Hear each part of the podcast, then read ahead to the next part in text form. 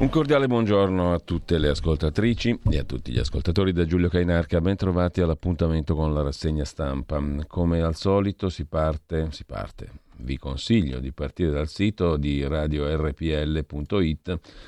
Potete rivedere e risentire diverse trasmissioni, dare un'occhiata al palinsesto, scaricarvi il podcast, trovare anche la modalità per sostenere la radio e tutto il resto e scaricare anche il racconto distopico sul richiamo vaccinale numero 16 o leggerlo anche in forma testuale dalla homepage di radiorpl.it e tanto altro, compreso da riascoltare le trasmissioni di ieri. Ieri c'è stata una bella chiacchierata con Massimo Cacciari nel pomeriggio che eh, trovate facilmente anche sulla pagina Facebook eh, di eh, RPL. Detto questo andiamo a a dare un'occhiata alle prime pagine delle agenzie di stampa di stamani. L'abbraccio Landini-Draghi, stop ai gruppi fascisti, è il messaggio che esce dagli scontri e dagli abbracci.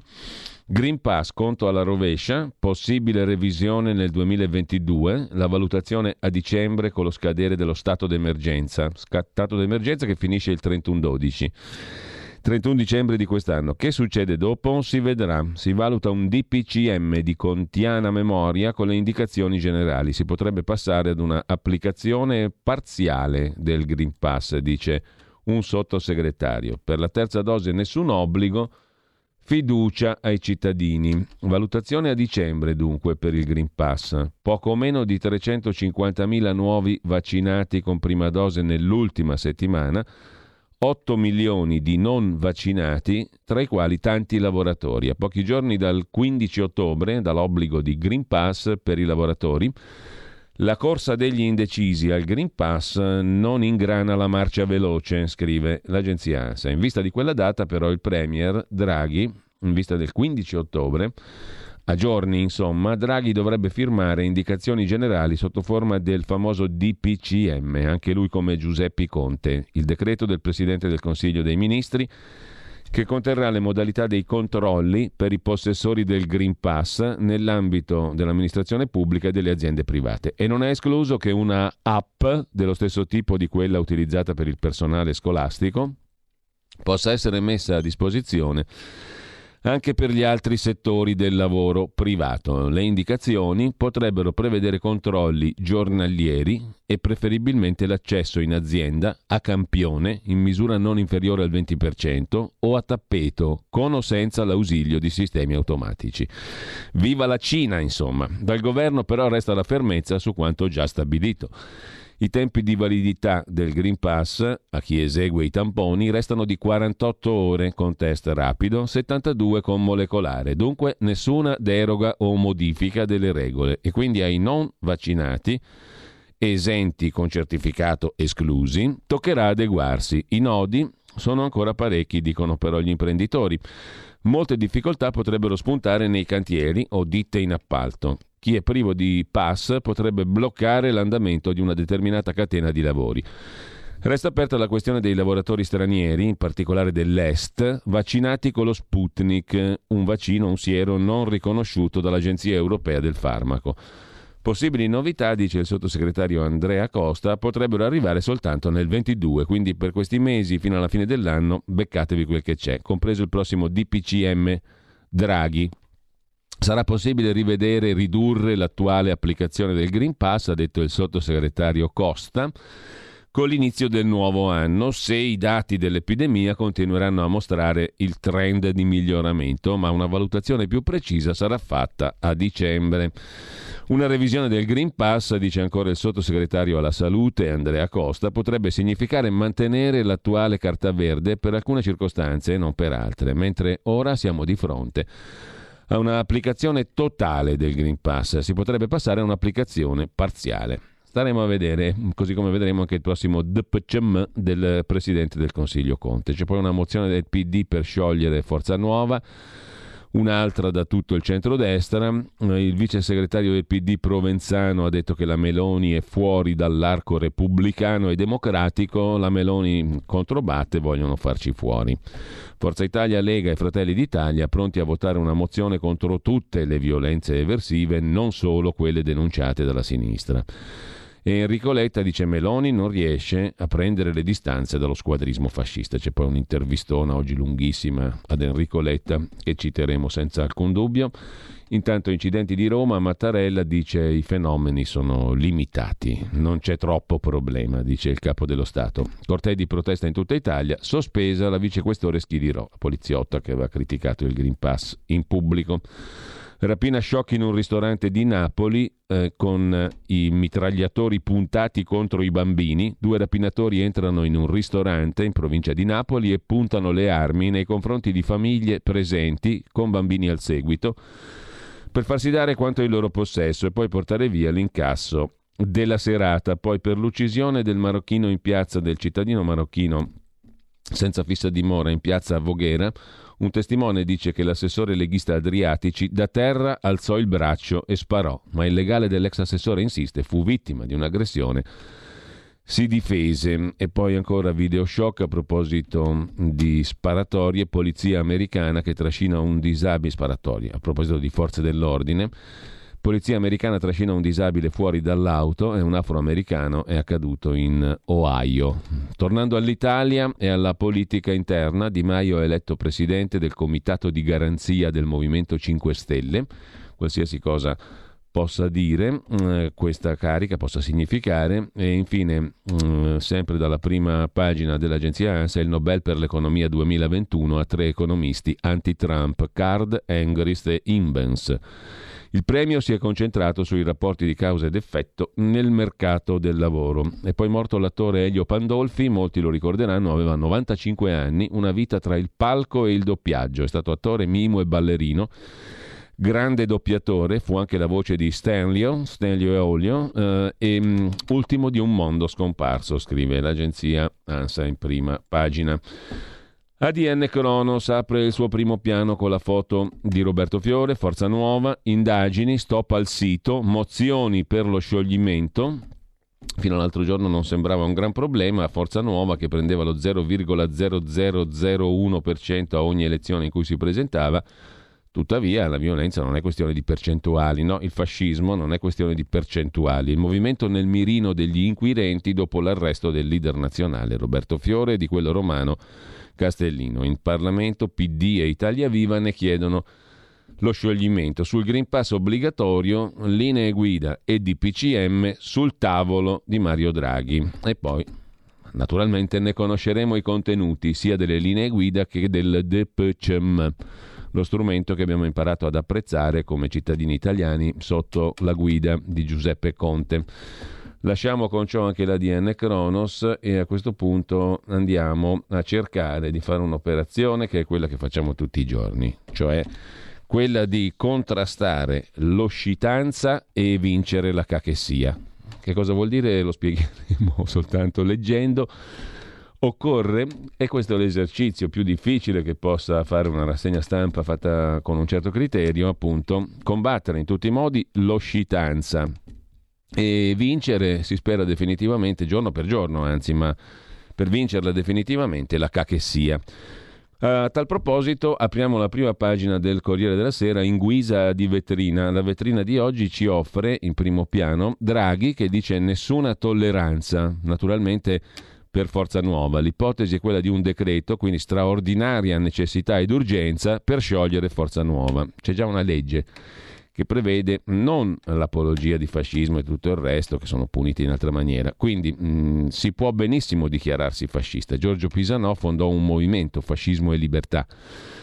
Il problema è eh, la ricostituzione del partito fascista che è vietata già attualmente per legge. Quindi, se un magistrato e chiunque diciamo, abbia la titolarità a farlo trovi che un partito sta ricostituendosi in forma di partito fascista, lo può sciogliere.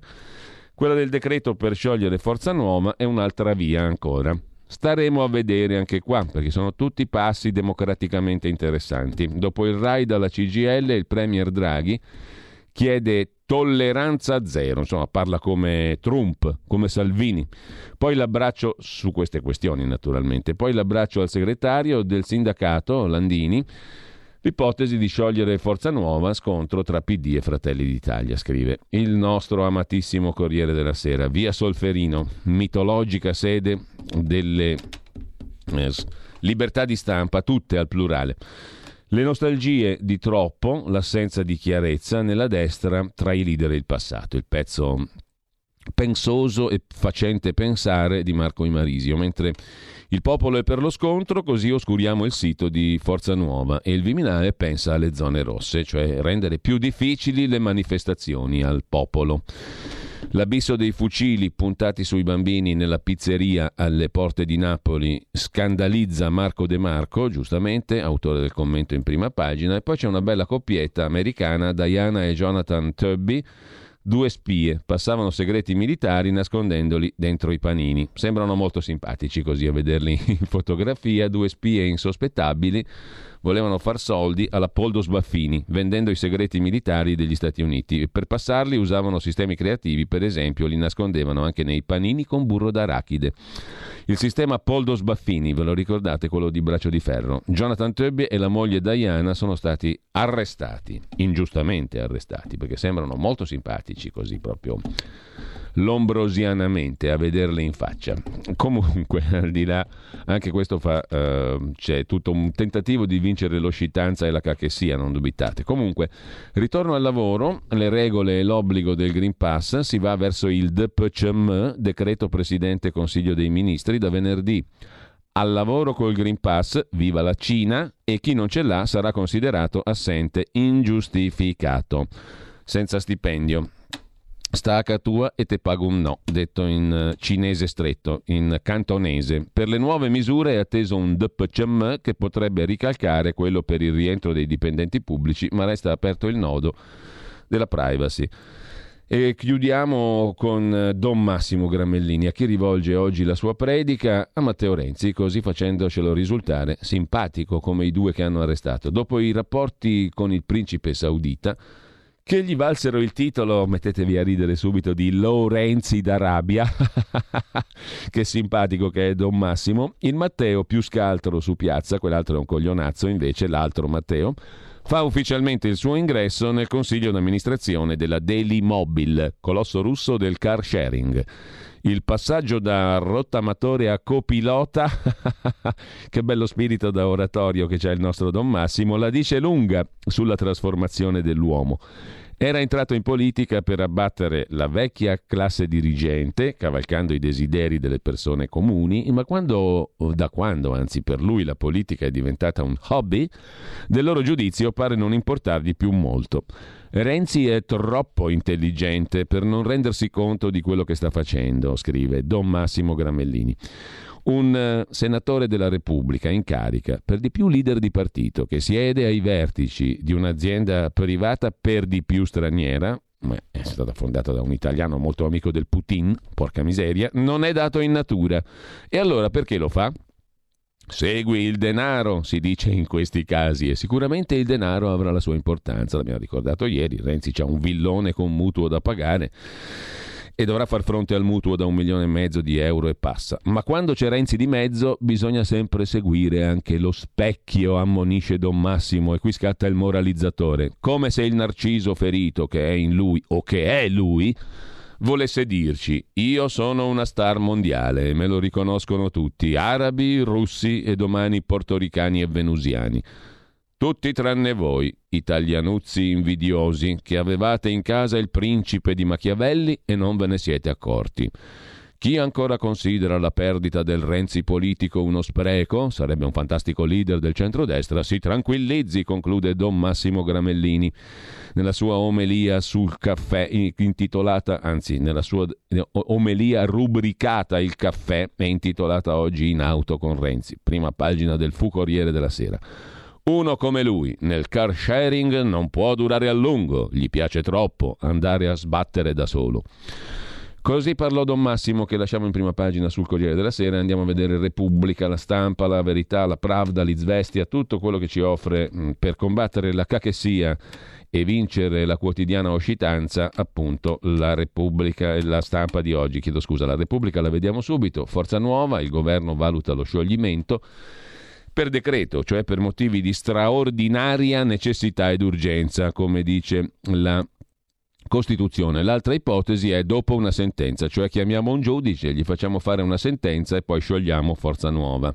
Questo naturalmente perché il legislativo, l'esecutivo e il giudiziario sono poteri assolutamente indipendenti uno dall'altro, montesquianamente, come insegnava Montesquieu e tutti quelli che si riempiono la bocca della divisione dei poteri. Una task force di esperti studia la messa al bando dei neofascisti, scrive Repubblica. Le ipotesi per decreto, cioè appunto per motivi di straordinaria necessità ed urgenza, o dopo una sentenza, cioè quando un magistrato, naturalmente in libertà totale e in totale autonomia, avrà fatto una sentenza. Oscurato il sito, Lega, Fratelli d'Italia e Forza Italia dicono no alla mozione del PD. Tra gli obiettivi degli assaltanti c'era anche il Parlamento. Vuoi vedere che è come Capitol Hill a inizio anno, come i trumpiani in America, negli Stati Uniti? Mattarella è turbato ma non preoccupato e questo ci rassicura tutti. E Draghi ha incontrato Landini. I due economisti Boeri e Perotti continuano a sostenere che ci serve il salario minimo. Il traguardo del governo a fine mese è il 90% di vaccinati in modo tale che diventiamo gregge che abbiamo l'immunità di gregge, gregge lo siamo già, verso il 15 ottobre il Green Pass, il vademecum sulle regole e i controlli che poi vedremo più dettagliatamente, sono due paginette interessanti quelle che fa Repubblica. Ma andiamo anche alla stampa di Torino. Stampa apre con un virgolettato, sono le parole di Enrico Letta, segretario del PD Draghi sciolga Forza Nuova, questa destra fa paura, dice Enrico Letta. Mattarella turbato e non preoccupato, quindi Letta è molto più preoccupato di Mattarella, anzi non si capacita. Enrico Letta scrive la stampa in prima pagina non capisce, non capacitandosi, perché Salvini e Meloni non riescano a condannare e basta la violenza fascista senza fare distinguo, senza dire ma anche. Il segretario del PD chiede al governo di sciogliere Forza Nuova e unità in Parlamento per sostenere il governo in questa decisione. E eh, sempre dalla stampa poi c'è un pericoloso sovranista ehm, e sobillatore delle masse, il professor Savona, presidente della Consob, la Consob populista del professor Savona che parlando della popolare di Sondrio in una comunicazione eh, interna alla Consob ha detto stiamo ha scritto, anzi stiamo vivendo in una dittatura. Poi lo vedremo. Questo vecchio è un vecchio pericoloso, va sciolto come forza nuova il professor Savona che già aveva dato in passato alcune brutte sensazioni. Adesso rafforza questa um, allure di vecchio malefico, diciamo così, è pericoloso, è demoniaco diremmo quasi, oltre che naturalmente cripto o paleo o um, apertamente fascista.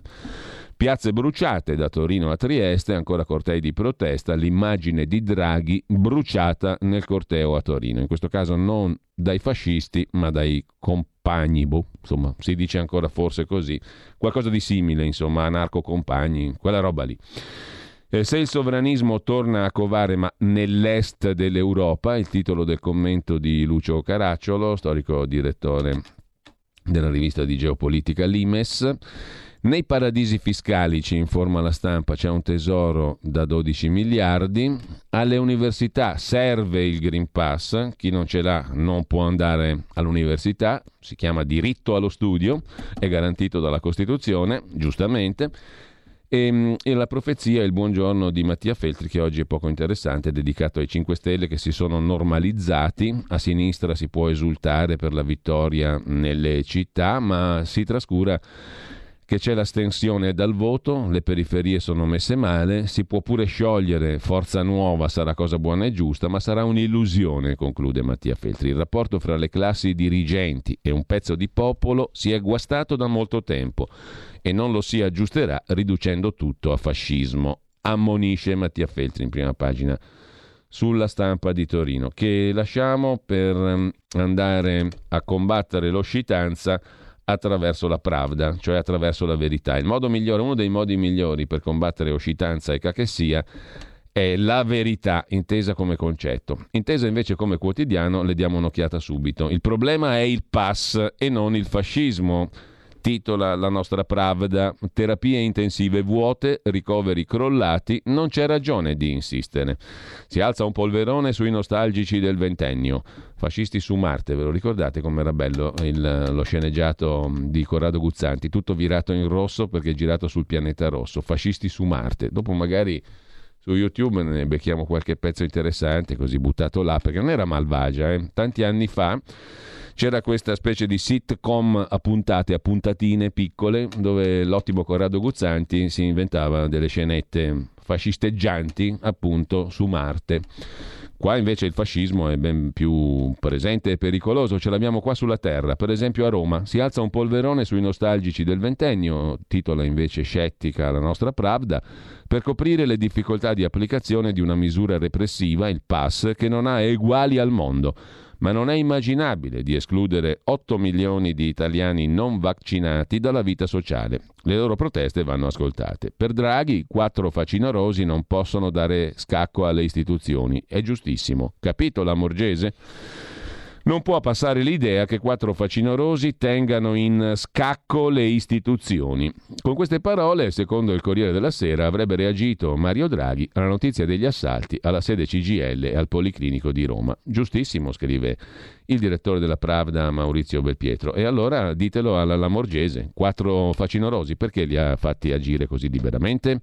L'emergenza è finita, intanto fermate il Green Pass, invoca Belpietro. Non si può nascondere dietro quattro facinorosi. A proposito, la Morgese dov'era sabato? Il problema dell'esclusione dalla vita sociale e lavorativa di 8 milioni di cittadini. I dati Covid migliorano costantemente, quindi è insensato insistere con la misura più severa al mondo, sostiene il direttore della Verità, Bel Pietro, mentre dalla verità c'è un collage di foto in prima pagina, decine di migliaia contro il governo, ora sciogliete pure Cobas e Camalli, anche loro hanno bruciato immagini di Draghi, protestato contro il governo e detto no Green Pass sotto le bandiere comuniste. Intervista a Massimo Cacciari, c'è un pregiudizio eh, impossibile da abbattere, partiti fascisti non ce ne sono più, in compenso sono tutti omologati, dice il professor Cacciari. Potete anche riascoltare sulla pagina Facebook o sul sito della radio i podcast, tutto quello che è. Il, ehm, la nostra chiacchierata ieri con Alessandra Mori mm, con, eh, e mm, con Massimo Cacciari, ma quali fascisti, dice oggi Cacciari alla Pravda, sono tutti appiattiti attorno a Draghi. Non partecipo al rito della solita condanna della violenza, parole inutili, gli imprenditori mi scrivono criticando il pass e i partiti appunto che fascisti, sono tutti draghiani, compreso Fratelli d'Italia che ha detto chiaramente, ricorda Cacciari, che avrebbe votato Draghi presidente della Repubblica. E intanto, mm, sempre dalla prima pagina mm, della verità di oggi, il vero obiettivo, scrive Francesco Borgonovo, è mettere fuori legge Lega e Fratelli d'Italia, il PD all'attacco. Per quanto concerne poi il Green Pass, non è un mezzo, ma lo scopo erogherà diritti soltanto agli schedati. Sono due pagine interessanti che la verità dedica a questa questione con Claudio Antonelli e Giulia Aranghena.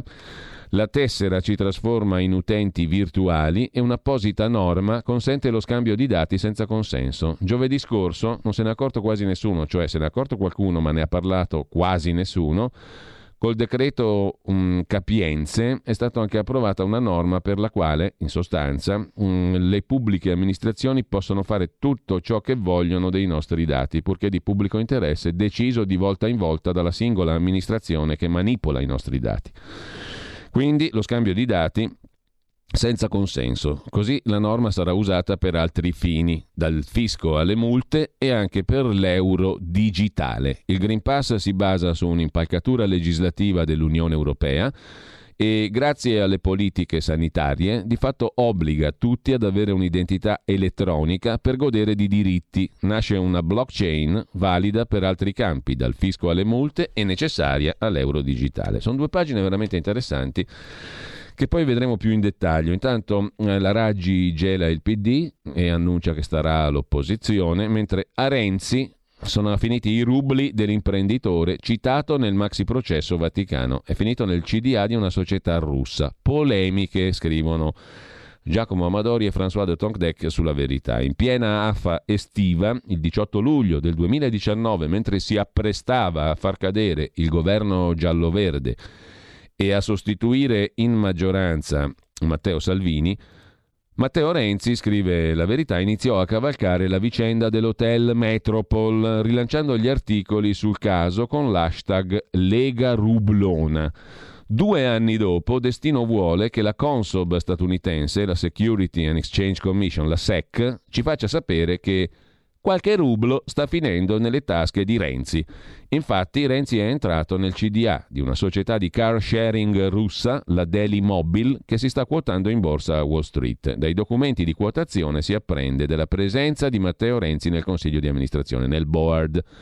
Manca l'indicazione del suo compenso, ma è riportato quello complessivo per i nove consiglieri, circa un milione di euro. 83 milioni di rubli, Renzi Rublone, verrebbe da dire, parodiando lo stesso Renzi quando attaccava la Lega sulla vicenda dell'Hotel Metropole di Savoini che è finita più che in vacca in, in, in una mandria di vacche. Comunque la Daily Mobile è controllata attraverso una società partecipata, la Microfund, dal gruppo Micro Capital, che ha base in Lussemburgo e di cui è titolare presidente un italiano, Vincenzo Trani, non indagato.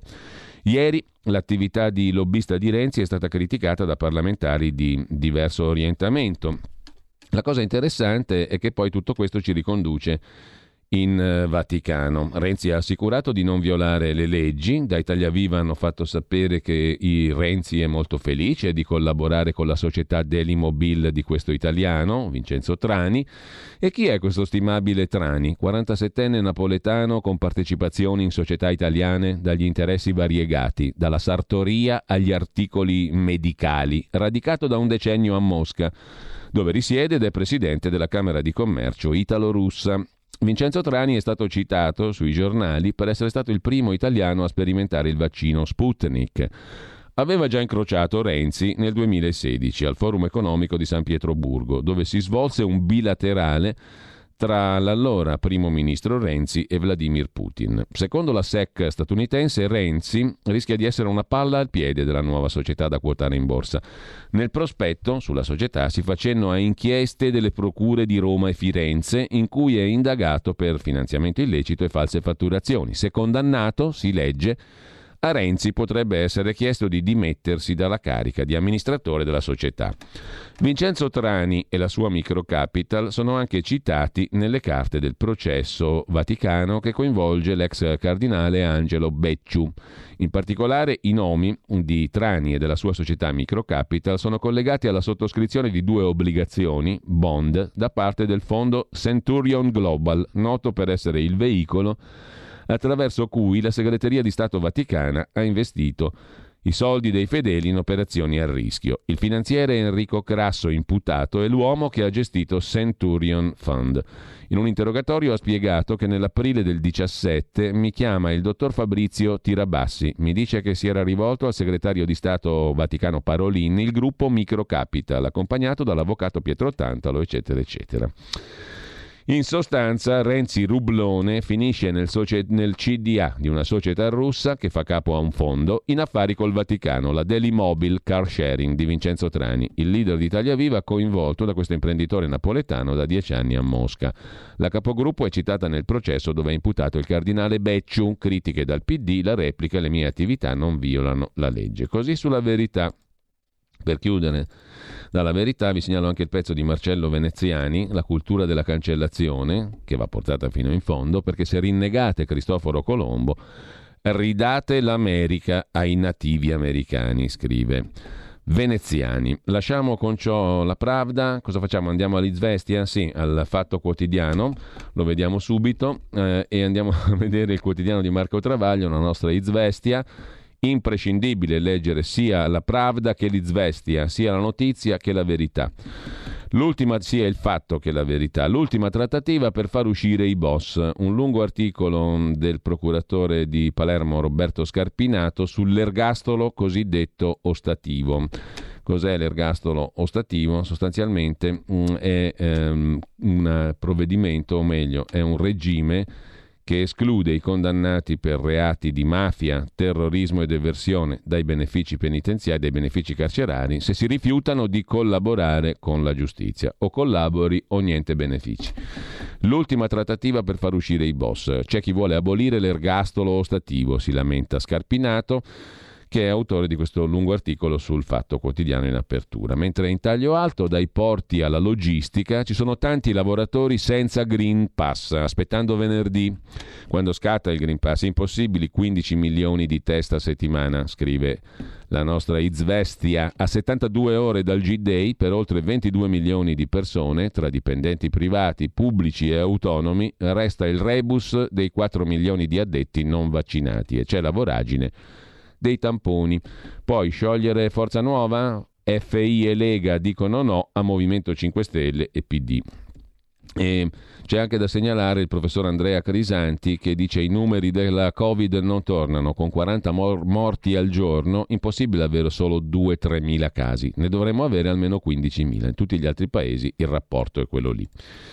Sul caso Open, la fondazione del già citato senatore Renzi, Renzi Rublone, altri due indagati, soldi per pressare l'amico di Renzi, l'ex ministro Lotti. Eh, e così un altro tassello dell'inchiesta Open, la fondazione, la cassaforte, anzi raccoglieva i soldi per la galassia renziana, ma poi vedremo meglio un articolo più dettagliato su questo. Lasciamo anche l'Izvestia e andiamo finalmente a respirare aria libera. Libero, libero, libero, in prima pagina il quotidiano diretto da Alessandro Sallusti con questo bellissimo nome. Sono tutti belli i nomi dei quotidiani. Beh, Corriere della Sera, già il più vecchiotto di tutti, è ottocentesco. Repubblica, mica male. La stampa, e eh beh, ça va sans dire. Libero, eccellente, straordinario, una boccata di ossigeno, una testata così. Mentre il PD ha perso la testa. Abolire la Meloni per legge. Ragazzi, questa è una roba che genera oscitanza e cachessia al massimo grado, con la scusa dei violenti in piazza. Abolire la Meloni per legge, sciogliere la Meloni, non solo Forza Nuova una centrifuga di Meloni. Provenzano, vice segretario del PD, ha detto che FDI, cioè il partito della Meloni medesima, è fuori dall'arco costituzionale. Mozione dei progressisti per eliminare i gruppi di estrema destra. Però se è la sinistra che dà le patenti, addio democrazia, ammonisce il nostro libero. Venerdì scatta il Green Pass al lavoro, ma il governo studia un DPCM. È vero, scrive Alessandro Sallusti, la democrazia è in pericolo, ma non perché quattro pregiudicati di destra hanno trascinato qualche decina di idioti a sfasciare una sede CGL, sono stati arrestati e denunciati. No, la democrazia è più in pericolo perché ieri il vice segretario del PD, ex ministro Provenzano, ha buttato lì l'idea di chiudere per legge Fratelli d'Italia unico partito democratico di opposizione di questo paese, oltre che di governo nelle più importanti regioni italiane. E la sortita di Provenzano non ha provocato alcun turbamento democratico ammonisce il direttore Sallusti. Tra le spranghe di Fiore, leader di Forza Nuova a capo dell'assalto alla CGL, e le parole di Provenzano, non vedo una grande differenza. L'avversario va distrutto materialmente con la forza dei bastoni o con quella della legge. Una differenza non da poco c'è. Quelli di Forza Nuova vivono ai margini della società, oggi sono in galera. Provenzano e quelli come lui siedono in Parlamento. Così scrive Alessandro Sallusti. Ricordate il teorema secondo cui Berlusconi non è legittimato a governare, unfit to lead, espresso più volte dalla sinistra anche giudiziaria? Ci risiamo. In Italia o sei di sinistra o sei fuori dall'arco costituzionale. Interviene eh, l'amico Vittorio Feltri, amico di Giorgia Meloni. Cara Giorgia, rassegnati, scrive Vittorio Feltri, non ti faranno mai premier. Calpestato il voto popolare. Intanto i Cobas sventolano bandiera del PC e mandano a quel paese Landini. Bloccati i trasporti, non c'è solo l'allarme nero. Un video incastra la Morgese e anche Letta scarica la ministra. Il leader di Forza Nuova che dice andiamo a prenderci la CGL un'ora prima dell'assalto. Intervista a Sgarbi di Francesco Specchia. Non si può vietare per decreto la libertà di espressione e no alla sfilata di sabato prima del voto che la sinistra strumentalizza in chiave appunto elettorale prima dei ballottaggi. A chiudere inchiesta per appalti truccati in Campania, indagato il sindaco di Salerno, l'uomo forte della lista del presidente della giunta regionale campana, De Luca. Nel frattempo la Germania si arrende ai Muezzin. Sarà annunciata la preghiera islamica a Colonia. A Colonia avranno la possibilità deliziosa di ascoltare quel meraviglioso canto che è il canto del Muezzin che personalmente fa venire i brividi lungo la pelle, ascoltato a Istanbul tanti anni fa. Non ho cambiato idea, a me quella roba lì mi mette i brividi lungo la schiena, e a parte che la musica è orribile, ma comunque questo è un parere naturalmente soggettivo. Eh, tutti i pareri sono disprezzabili o, o come dire abbracciabili, è un'opinione naturalmente, però insomma in, a Colonia hanno questa fortuna, mettiamola così, hanno una chance uh, acustica in più, ascoltare anche il muezzin. Mentre lasciamo libero, cos'è che ci guardiamo adesso? Avvenire, naturalmente, il quotidiano cattolico. Qui c'è un dibattito molto interessante in prima pagina. Esiste Dio? Punto di domanda. Sì, no. Uh, per il no um, il premio Nobel per la fisica, Giorgio Parisi per il sì è naturalmente il direttore Marco Tarquinio, il quale peraltro ci ammonisce da par suo in prima pagina con un editoriale due errori e nessun alibi. È necessaria l'unità contro lo squadrismo, che è ovviamente ovvio, naturalmente, ed è naturalmente naturale. È, è un modo molto facile per combattere oscitanza e cachessia. A noi invece che siamo un po' più, come dire, non dico raffinati, non dico evoluti, non dico snob, un po' tutte queste robe misturate insieme, ma anche molto più volgari, nel contempo, mettendo insieme tutti gli opposti possibili e immaginabili. A noi, dicevo, a combattere la cachessia e l'oscitanza ci serve qualche cosetta di po' più elaborato che non l'unità contro lo squadrismo, che è ovvia, è elementare, è banale ed è scontata. C'è niente di scontato nel difendere la democrazia, potrebbe controammonire qualcuno.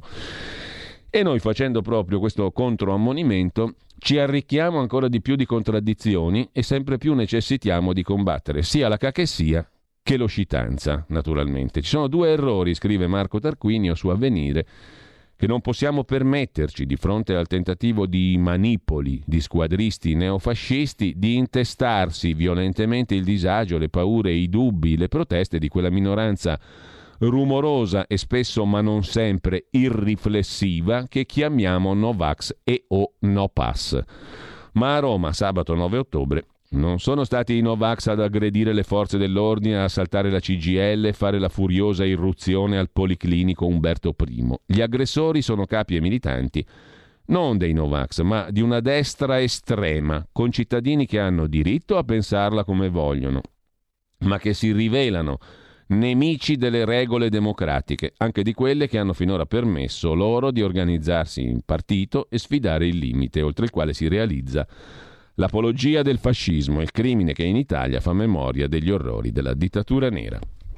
Insomma, nessun alibi altissima tensione, titola Avvenire. Poi appunto c'è ehm, la questione dell'ipotesi Dio. Il premio Nobel per la fisica, Giorgio Parisi, quello che gli piace l'ulivo di Prodi, scrive una breve e densa lettera. L'esistenza di Dio non può essere usata alla stregua di un'ipotesi scientifica, è qualcosa di diverso che trascende la scienza e mette a punto il vero ragionamento, condensato in una frase a lui attribuita in un'intervista. Gli risponde, sempre da par suo, il direttore di Avvenire, Marco Tarquinio. In prima pagina c'è un dossier di tutto scuola, sempre su Avvenire, scuole materne in crisi, hanno chiuso 226 paritarie.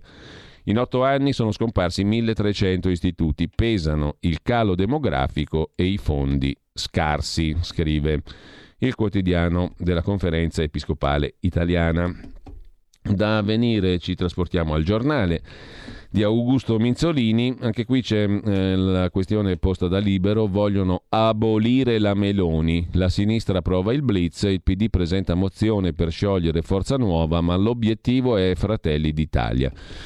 Intanto Mattarella smentisce la minaccia fascista e parla di casi isolati. Sono fantasmi del Novecento, scrive Vittorio Macioce nel commento di prima pagina. E nessuno si indigna per i violenti rossi. Doppia morale, protesta il giornale. Cortocircuito a sinistra. Gli autonomi bruciano la foto di Mario Draghi, il quale poi abbraccia Landini, ma nessuno si indigna per i violenti rossi. E poi la Morgese nel mirino delle critiche, perché non li hanno fermati quelli che avevano dichiarato con largo anticipo di voler assaltare i fascistoni la sede della CGL. Per le piazze no passe allarme, si va verso la stretta sui cortei, paura per i prossimi appuntamenti. Oltre al DPCM sul Green Pass ci sarà una stretta per le manifestazioni, contro le manifestazioni? Punto di domanda. Rivolta grillina contro Conte, chiarisca la questione del caso di Donna, il suo amico avvocato affarista, scrive ancora il giornale che A questo punto lasciamo per andare a vedere anche il giorno, il quotidiano nazionale, giorno nazione, il resto del Carlino. Apertura dedicata al fatto che esistono in Italia 2 milioni e mezzo di lavoratori senza pass. Venerdì la carta verde diventa obbligatoria e le piccole aziende temono il caos. Ma per ora il governo tira dritto, come appunto fascisticamente diceva lui, il mascelluto, il priapo della politica italiana. Il governo per ora non farà modifiche. Guerriglia neofascista a Roma, partiti divisi sullo scioglimento di Forza Nuova, Draghi nella sede CGL abbraccia Landini. E, ehm, il paese riparte. Allora perché tanta rabbia? Si domanda Michele Brambilla che in mantinente leggiamo, ma prima c'è l'altro titolo mm, di evidenza in prima pagina, Allarme clima, ma il clima non è quello mm, di Greta Thunberg, non è quello di cui si occupa Greta Thunberg è un clima mm, fascistoide, occupazione e Green Pass. In piazza le proteste si saldano. Ieri hanno sfilato Cobas, antagonisti, sinistra radicale. Si saldano tutte in un clima fascistoide, sebbene di sinistra. E allora perché tanta rabbia se il paese riparte? si domanda il direttore del quotidiano nazionale Michele Brambilla. Brutto clima in Italia in questi giorni, assalti, manganellate, si brucia l'effigie di Draghi come dittatore. La maggior parte delle violenze a regia e manodopera di destra. Si discute se chiedere lo scioglimento di Forza Nuova. Sarebbe un grave errore pensare che il problema è tutto lì. Ci sono invece una rabbia, rancore e aggressività che non sono di un manipolo, ma di una parte del popolo. Ma perché? Come mai proprio adesso che il paese sta ripartendo?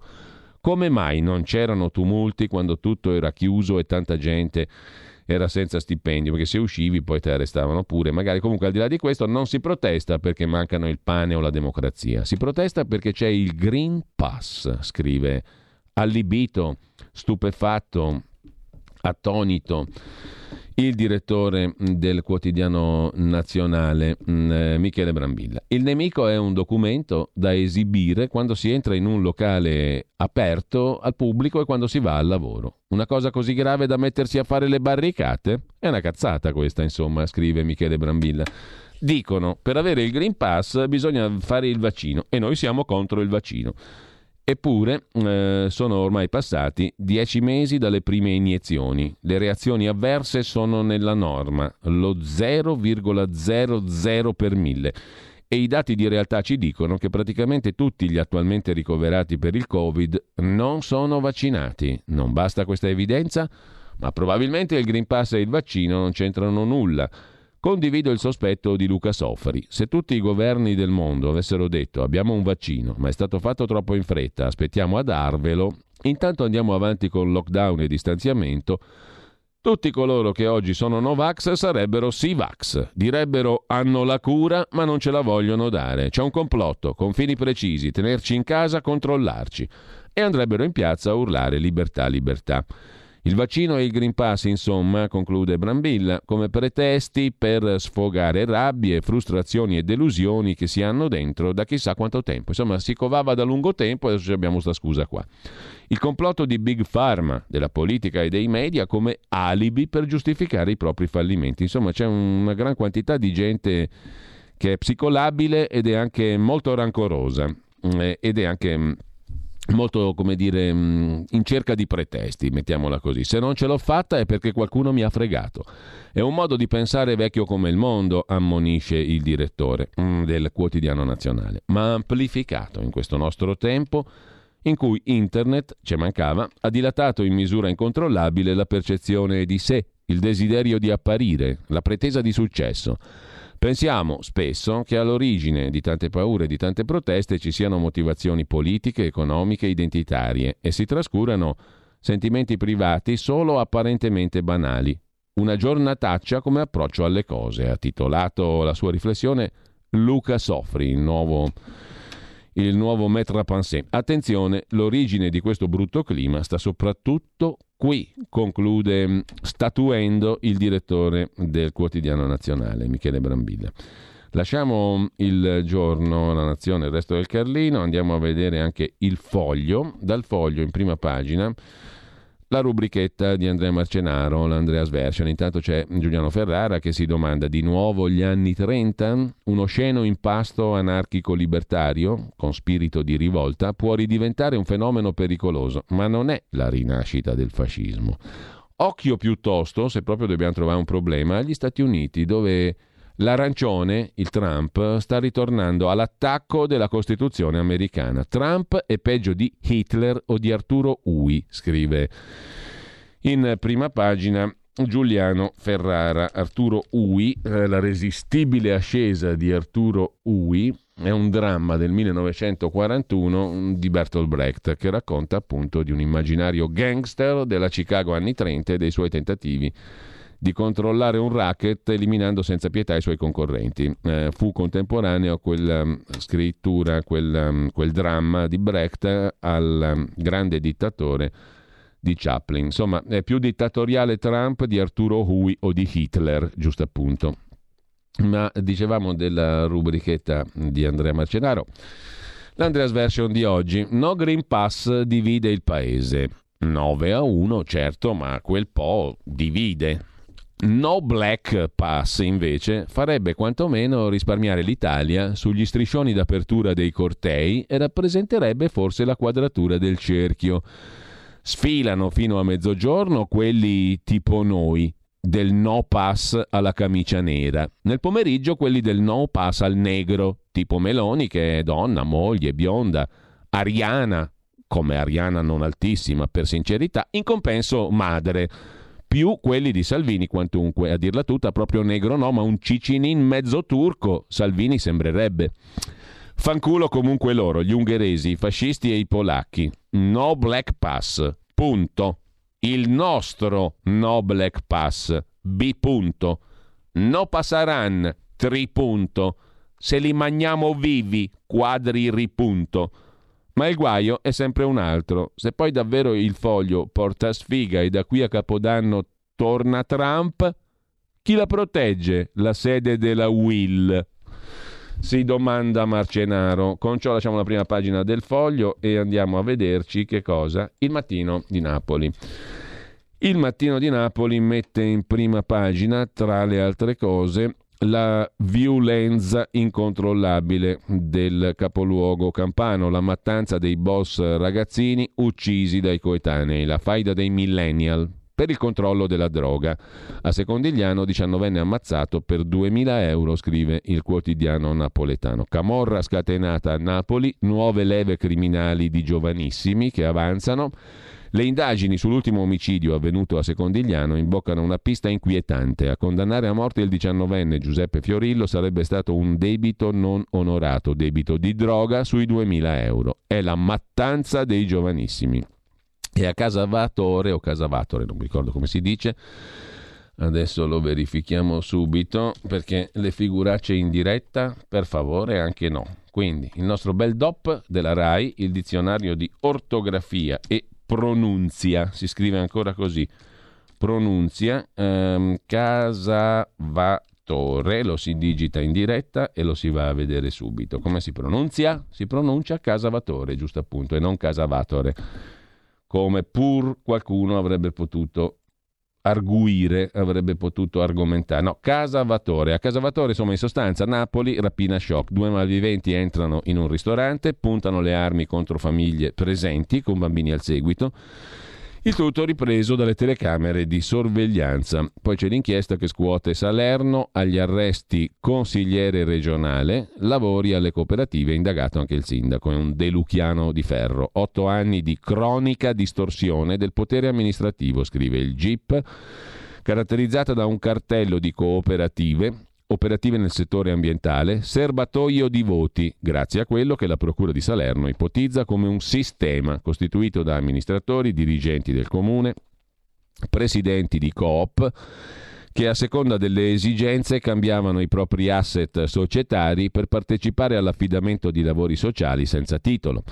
Il tutto per 1.600.000 euro all'anno. Così il consigliere regionale di Campania Libera, lista collegata al presidente eh, De Luca, Giovanni Savastano, finisce ai domiciliari assieme a Fiorenzo Zoccola, un nome un programma, in carcere presidente di una delle cooperative del cartello con l'accusa di corruzione elettorale. Indagato anche l'appena rieletto sindaco di Salerno, Vincenzo Napoli. In tutto 29 le persone coinvolte sostanzialmente eh, tutte deluchiane, vicine al presidente della campagna De Luca. Mentre lasciamo il mattino di Napoli, andiamo al Messaggero di Roma, il quotidiano gemello caltagironiano come il mattino si occupa, tra le altre cose, di una disabile picchiata a Roma Indagati sette bulli, la denuncia dei genitori che dicono nostra figlia è ancora minacciata. Non sono state solo quattro baby bulle femmine a picchiare la disabile dodicenne a Roma Nord il 3 aprile scorso.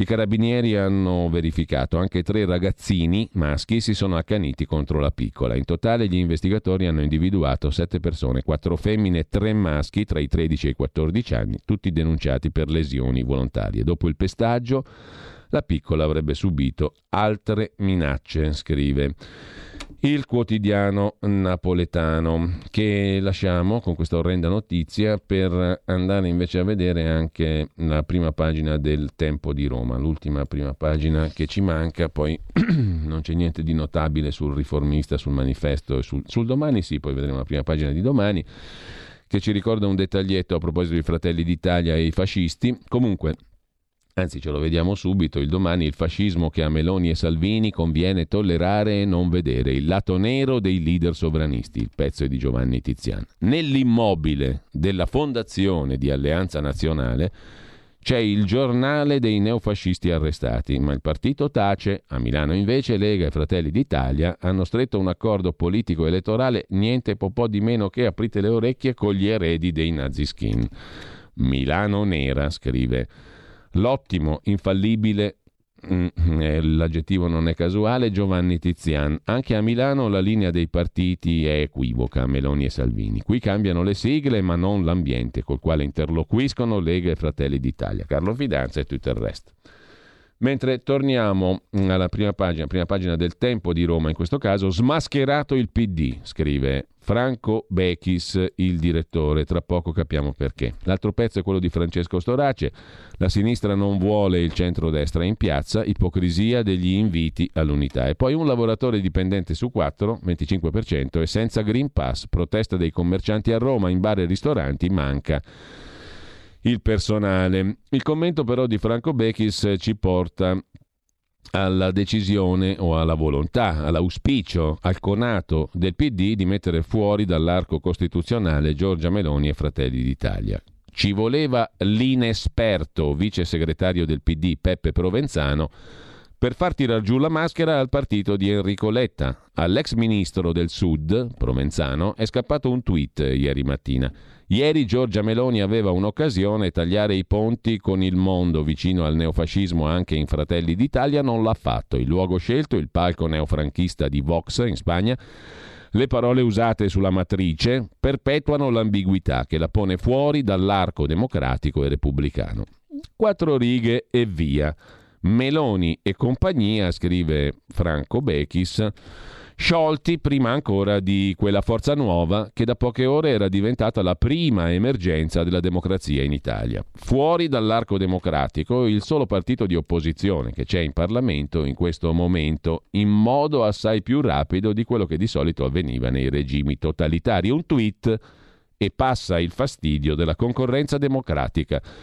Naturalmente l'intemerata del giovane dirigente del PD ha provocato un pandemonio. Meloni ha invocato a protezione sua e del partito un intervento di Mattarella e di Draghi. Letta e Provenzano realizzata la frana provocata, hanno tentato di mettere una pezza sul buco. Il giovane lo ha fatto in modo talmente maldestro da aver reso ancora più seria la situazione. E seria è, anche se l'episodio ha un grande merito. Grazie a un'imprudenza accompagnata da impudenza, è caduta la maschera all'ipocrisia del PD. Tutto il film che abbiamo visto in queste settimane non è andato sui nostri schermi per caso, per un'improvvisa uscita da un misterioso nascondiglio di qualche fascistello. Una regia c'è stata ed è diventata la chiave della campagna elettorale delle amministrative, trasformatesi dopo decenni in un confronto fra fascismo e antifascismo.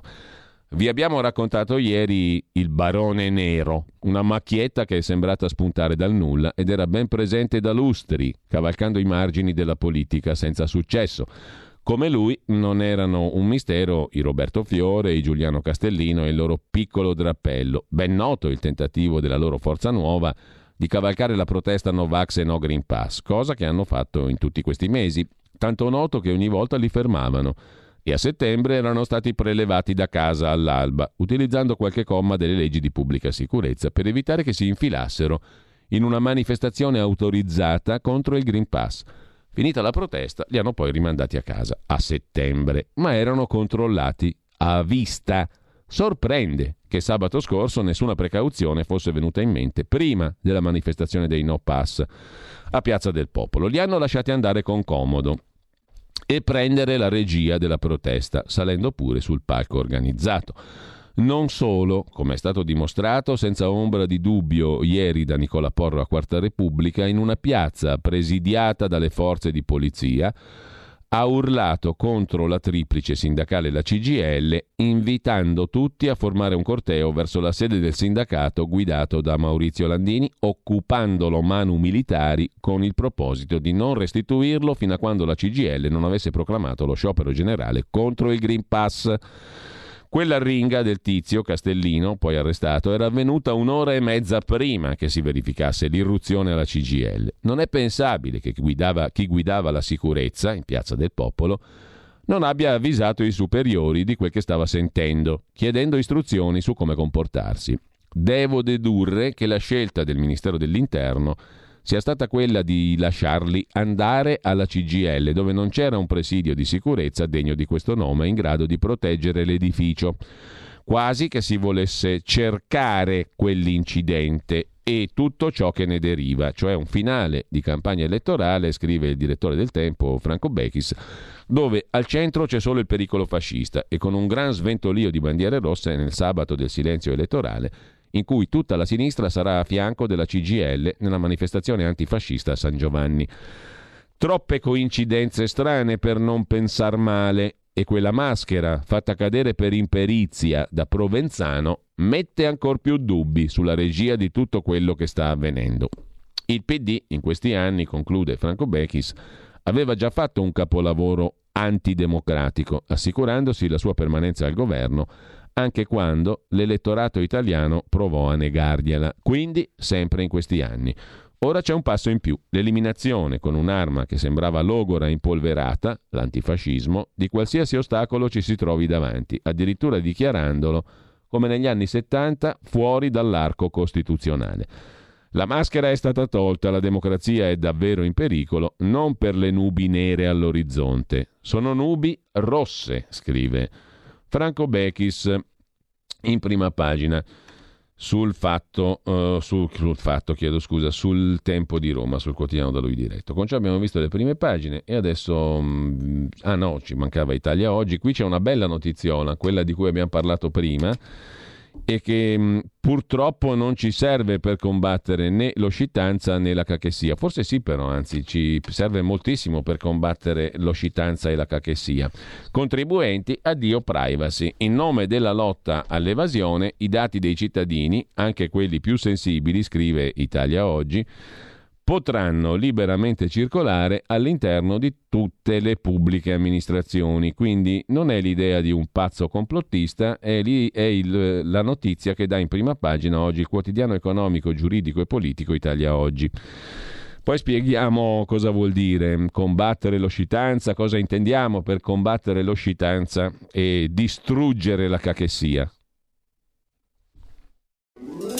Stai ascoltando RPL. La tua voce libera, senza filtri né censura. La tua radio. Il futuro appartiene a chi fa squadra. Le radio italiane si uniscono per giocare la partita da protagoniste. Nasce l'app Radio Player Italia. 140 stazioni in una sola rete. Scegli la tua preferita e ascolta il suono perfetto del digitale. Gratis, senza registrazione, senza interruzioni, compatibile con tutti i device. Le notizie, la compagnia, la musica scelta da chi la ama, la conosce e la vive. Scarica Radio Player Italia. Il futuro batte con la radio nel cuore. Anche RPL è disponibile su Radio Player Italia.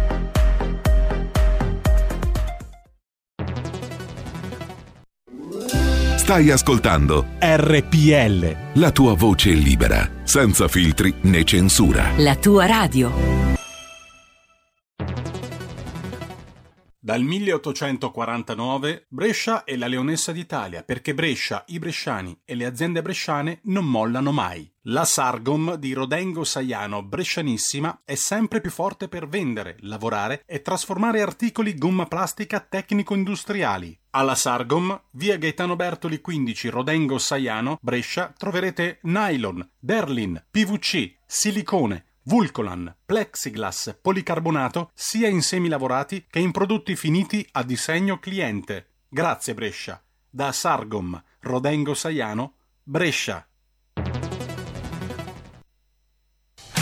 Porta con te ovunque RPL la tua radio. Scarica l'applicazione per smartphone o tablet dal tuo store o dal sito radiorpl.it. Cosa aspetti?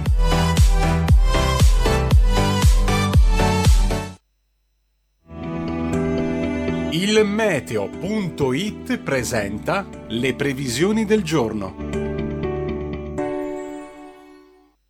Tempo di nuovo asciutto su quasi tutto il nostro paese, sia pure con presenza un po' ovunque di molte nubi, venti dai quadranti settentrionali. In mattinata sole prevalente sulle nostre regioni centro-settentrionali, anche se il cielo risulta irregolarmente nuvoloso e a tratti potrebbero formarsi degli addensamenti lievemente più instabile al sud, con rischio di precipitazioni soprattutto sulla Puglia e sulla Sicilia. Nel pomeriggio situazione quasi del tutto invariata, ma con fenomeni via via in affievolimento anche sulle nostre regioni meridionali. Le previsioni tornano più tardi. Un saluto da ilmeteo.it. Avete ascoltato le previsioni del giorno.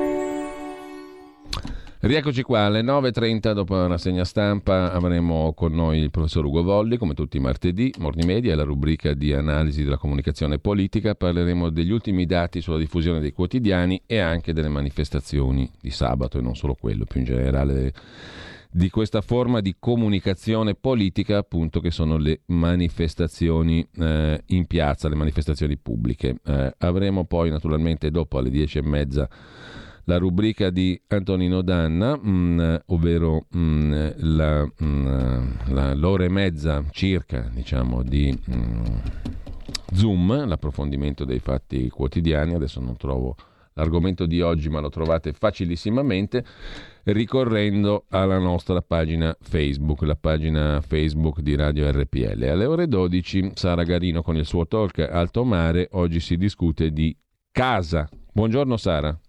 Buongiorno Giulio e buongiorno a tutti gli ascoltatori. Prego Sara, allora Però... si parla di casa. Esatto Giulio, proprio così torniamo su questo tema che è così sentito dalla stragrande maggioranza degli italiani. La casa per decenni è stato bene rifugio per eccellenza di generazioni di italiani, eh, del fuoco incrociato nel fuoco di fila sia di un inasprimento delle tasse sia della riforma del catasto. Naturalmente le due cose sono collegate perché come abbiamo già più volte sviscerato e discusso nel corso di Alto Mare è impossibile che questa millantata e ora in opera in essere riforma del catasto sia a invarianza di gettito perlomeno per le tasche degli italiani. Ne parleremo di nuovo con l'onorevole Alberto Gusmeroli della Lega, vicepresidente della Commissione Finanze della Camera e anche con il professor Francesco Forte, già ministro delle Finanze, che anche oggi torna a farci visita nel corso di Alto Mare. Bene, allora appuntamento alle ore 12. Eh, grazie a Sara Garino, a più tardi Sara. Grazie Buona a te, mattina Giulio, e buon, buon lavoro. lavoro. Eh, adesso eh, mi è venuta sott'occhio mh, la puntata di Zoom di oggi per concludere il quadro della mattinata. Antonino Danna parla con l'avvocato Consuelo Locati, si parla del processo a Bergamo in penale, a Roma in azione civile per i parenti delle vittime del Covid e alle 10.40 Edoardo Montolli, fronte del blog.it, un sito anche quello fonte di notizie e di mm, approfondimenti e di stimoli interessanti. Mm, intanto musica, ci ascoltiamo primo brano di oggi Cos'è che ci ascoltiamo? Esattamente eh, Nessun Dorma, la celebre romanza dalla Turandot di Giacomo Puccini, cantata per la prima volta nel 1926 e qui interpretata da Luciano Pavarotti. Buon compleanno a lui, nasce a Modena oggi, il 12 ottobre 1935. Buon compleanno, anche se è già defunto, non ci importa, ricordiamo solo la nascita oggi del grande Luciano Pavarotti.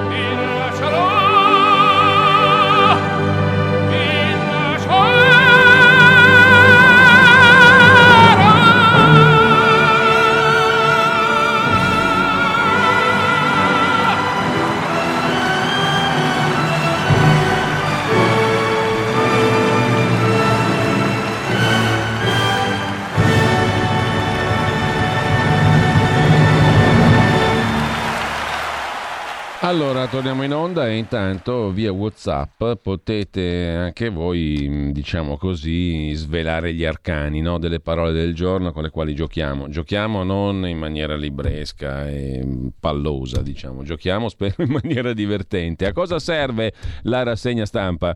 A combattere l'oscitanza, eh? eh, oscitanza e in definitiva eh, combattendo l'oscitanza si arriva anche prima o poi a um, eliminare, a distruggere la cachessia. Hm? Quindi se volete partecipare via Whatsapp alla scoperta di queste parole ci facciamo il giochetto prima delle, 8, prima delle 9.30 comunque mm, ne parliamo più dettagliatamente di cachessia e di oscitanza. Partecipate anche voi, eh, scoprite cosa significa combattere l'oscitanza e combattere la cachessia. Che significa? Cosa avrà inventato oggi quel pirla lì mh, mm, per mettere su due risate durante una rassegna stampa? che comunque, tuttavia, in ogni caso serve a combattere l'oscitanza e la cachessia. Perciò andiamo a vederci i quotidiani di oggi. Italia Oggi ci dà questa bellissima notizia, privacy addio, In nome della lotta all'evasione, i dati dei contribuenti, anche i dati più sensibili, attenzione, non nome e cognome, ma i dati più sensibili, potranno liberamente circolare all'interno della pubblica amministrazione. Ci voleva il Draghi, il governo dei migliori, per fare questo ulteriore passaggio verso, verso, la Cina, verso il mandarinato, come ha detto ieri il professor Cacciari, anzi l'ha scritto giovedì 7 ottobre sulla stampa e lo ha ribadito ieri qui colloquiando con noi. Andate a rivedervela, a riascoltarvela quella intervista perché credo sia interessante. Mm, uno dirà niente di nuovo, niente di nuovo, però insomma il punto della situazione.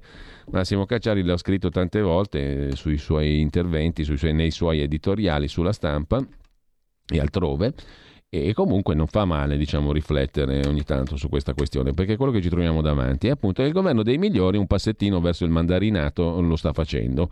Lo prevede l'articolo 9 del cosiddetto decreto capienze. Praticamente i dati anche i più sensibili dei contribuenti potranno essere usati liberamente all'interno della pubblica amministrazione la questione, scrive Italia, Italia Oggi, è eh, no il bollettino di Forza Nuova, la questione non è quello che sta nell'immobile di Fratelli d'Italia, scandalo, scandalo. La questione non è di poco conto, visto l'enorme mole di informazioni altamente sensibili delle quali l'amministrazione finanziaria viene costantemente in possesso per effetto della moltitudine di comunicazioni telematiche.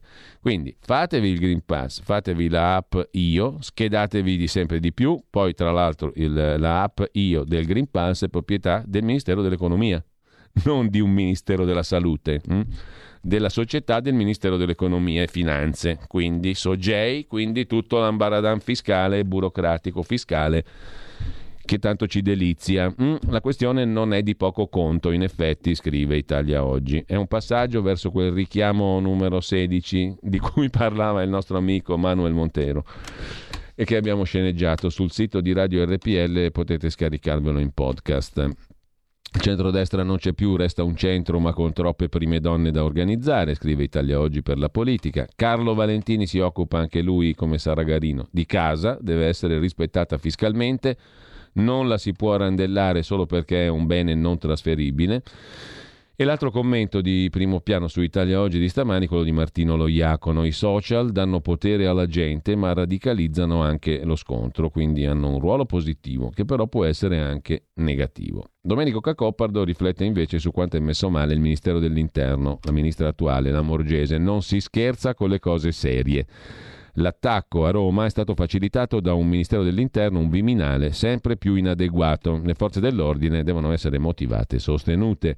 Gli italiani e i cittadini amanti della legge, i molti legati alle istituzioni, pretendono che il governo faccia chiarezza e avvii una stagione di prevenzione e di controllo.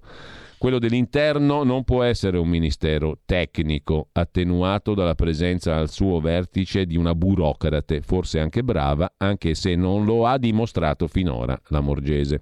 C'è timore nella pubblica sicurezza per le conseguenze di una manganellata fuori posto. Il ministro deve rassicurare e rendere disponibili gli strumenti necessari, scrive Cacopardo. Cesare Maffi invece si occupa di Casa Pound. Al massimo ha preso l'1% e niente mai seggi. Ci sono i nostalgici di Mussolini come quelli dei Borboni, ma non sono un rischio per il paese. Casa Pound ha preso l'1% e il massimo ottenuto dalla più forte lista fascista.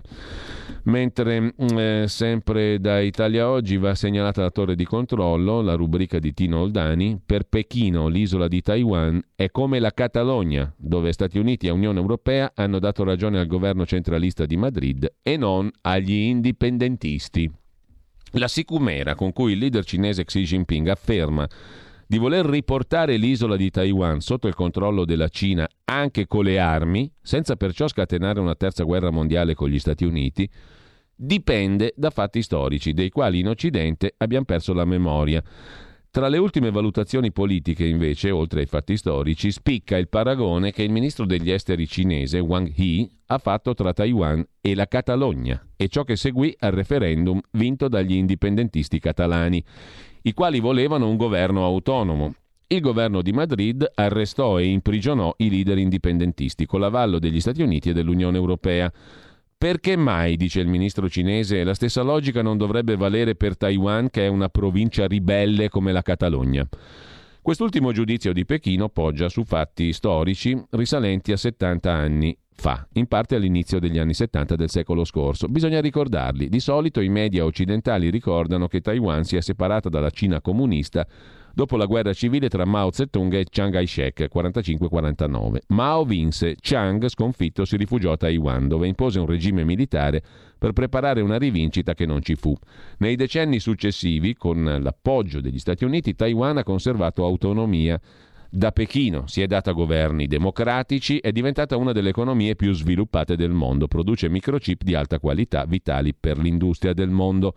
Da qui la convinzione, diffusa dai media, che dal 49 vi siano due Cine, anche se non è mai stato così. Nel rifugio di Taiwan, Chiang Kai-shek si considerava il capo di un'unica Cina, seppur sconfitto. Anche Mao sosteneva la stessa tesi per cui l'isola era una provincia ribelle da riconquistare cosa non facile visto l'appoggio militare degli Stati Uniti a Taiwan. La tesi però di una sola Cina era talmente radicata nei nazionalisti taiwanesi di Chiang Kai-shek e nei governi successivi democratici che Taiwan riuscì per decenni a farsi riconoscere come unica rappresentante legittima della Cina, fino a farsi assegnare il seggio cinese alle Nazioni Unite e siglare un trattato con cui gli Stati Uniti garantivano aiuto militare in caso di aggressione. Questa costruzione diplomatica, basata su una finzione geopolitica, vacillò negli anni 70. Nel 72 ci fu il disgelo Cina-Stati Uniti, Nixon, Kissinger, Chu Enlai. Il passo successivo arrivò nel 79, riconoscimento diplomatico della Cina da parte di Washington, Deng Xiaoping e Jimmy Carter. Il tutto, scrive Oldani, in base al principio di una sola Cina Cambiò tutto, gli Stati Uniti spostarono il riconoscimento diplomatico da Taiwan a Pechino e Stati Uniti e Taiwan non ospitano più ambasciate reciproche, seppur conservando rapporti di grande amicizia. Di fatto, ricostruisce Oldani, negli ultimi 50 anni i presidenti degli Stati Uniti hanno avuto nei confronti di Taiwan una politica ambigua. Riconoscono il principio una sola Cina, ma si comportano come se ce ne fossero due. Vendono armi per miliardi a Taipei e dicono di essere pronti a difendere Taiwan, ma non è scritto in alcun trattato.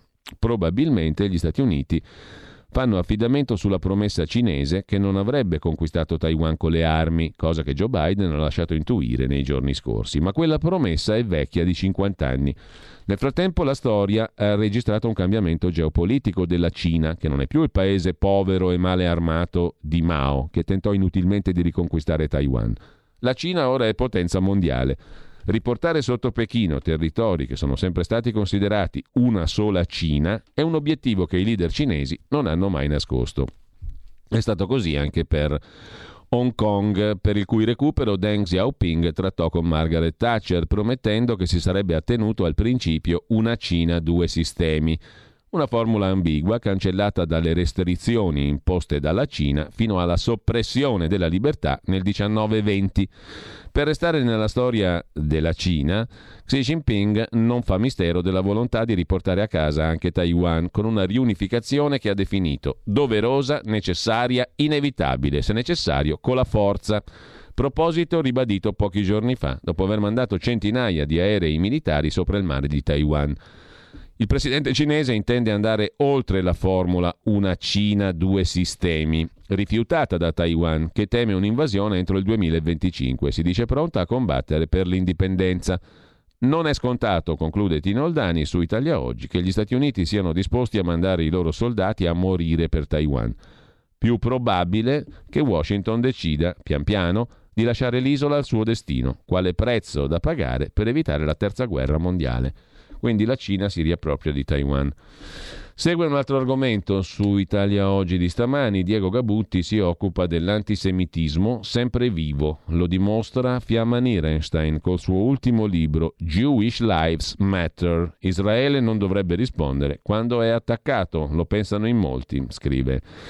Italia oggi. Mentre il centrodestra, aggiunge Daniele Marchetti, non c'è più, ammesso che ci sia mai stato, la disintegrazione resa evidente dal recente voto resta un centro con troppe prime donne da organizzare. Nel frattempo anche il cemento diventa green, ci racconta sempre il quotidiano di Pierluigi Magnaschi. La difformità delle regole ha provocato la delocalizzazione delle imprese, parla Roberto Caglieri, capo di Federbeton, 9 miliardi di fatturato. Siamo pronti alla decarbonizzazione. A Draghi chiediamo di proteggere l'industria italiana che con quella tedesca è il cuore della manifattura europea, scrive Italia oggi, mm, mentre non si sommano le vaccinazioni, commenta Pino Nicotri, lo ha deciso il Portogallo che è il paese col maggior numero di somministrazioni, 85%. I due interventi vanno distanziati da almeno 14 giorni. Non ha senso fare la somma di prima vaccinazione e di vaccinazione completa.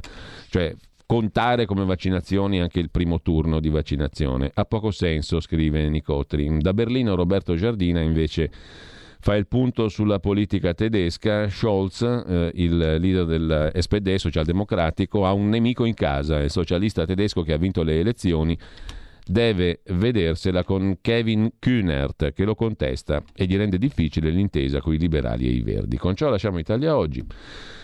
Vi segnalo allora, torniamo mm, a questo pericoloso vecchiaccio, il presidente della Consob. Pensate che rischiava addirittura di diventare ministro dell'economia e per fortuna Sergio Mattarella lo impedì. Per fortuna il nostro, sottolineo dieci volte nostro, con la, tutte le maiuscole, il nostro presidente della Repubblica, per fortuna ci evitò che un vecchio malefico demoniaco, satanico, e Novax e mm, fascista come Paolo Savona potesse diventare ministro dell'economia e addirittura anti-euro. Incredibile, abbiamo corso un rischio mortale.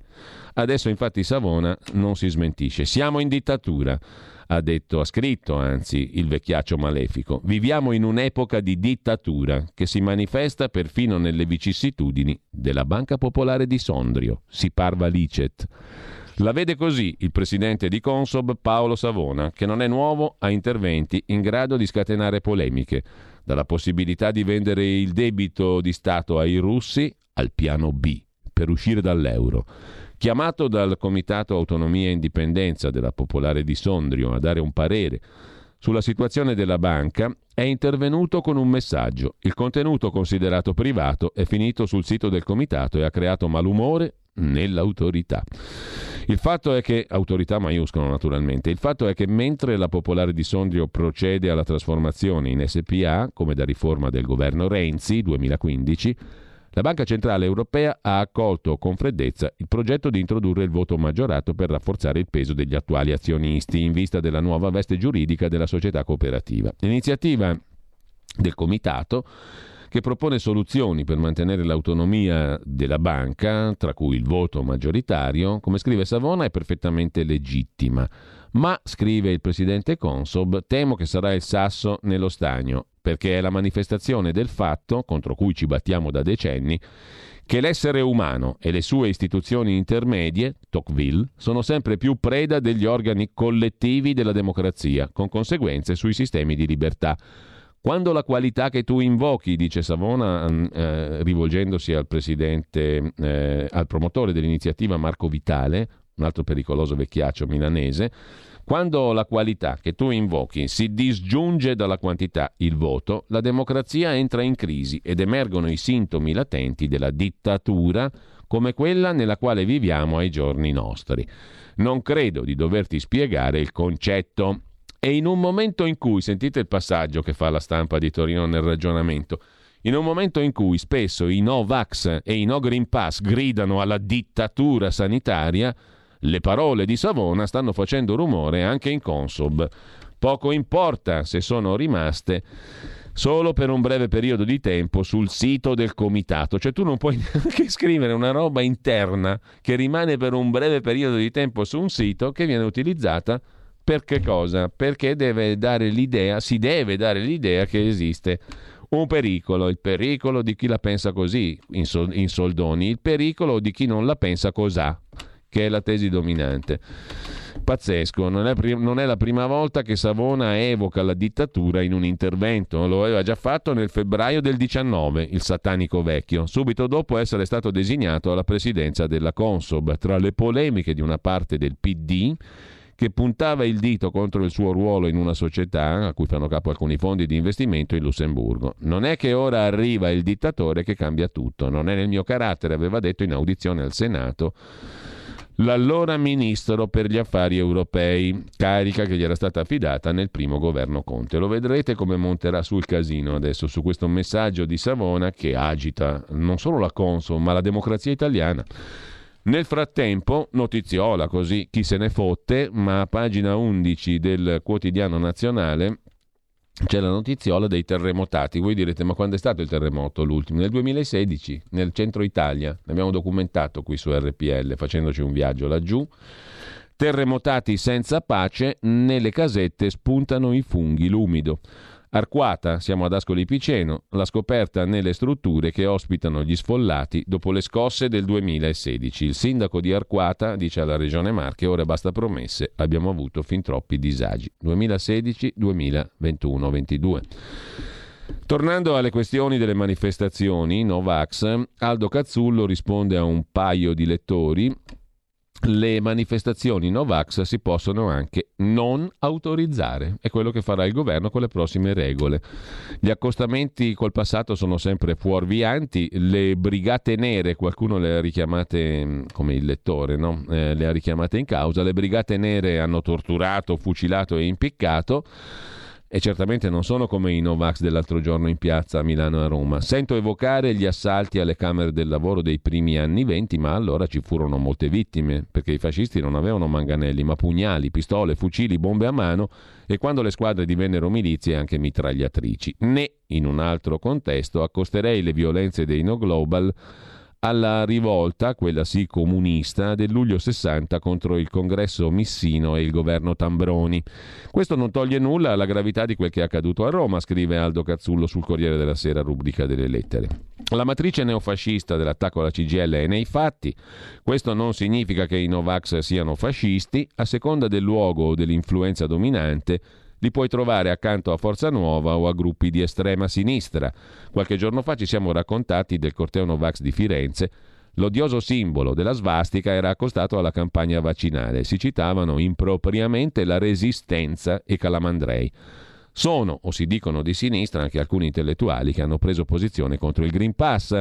In ogni caso, il diritto di riunirsi e manifestare non è assoluto, senza condizioni. L'articolo 17 Costituzione riconosce il diritto di riunirsi pacificamente. Inoltre, una riunione in luogo pubblico può non essere autorizzata per comprovati motivi di sicurezza o di incolumità pubblica riunire migliaia di persone senza mascherina, magari non vaccinate, con una pandemia in corso, con una campagna vaccinale da ultimare, che non può includere bambini e molte persone fragili, può essere un pericolo per l'incolumità pubblica.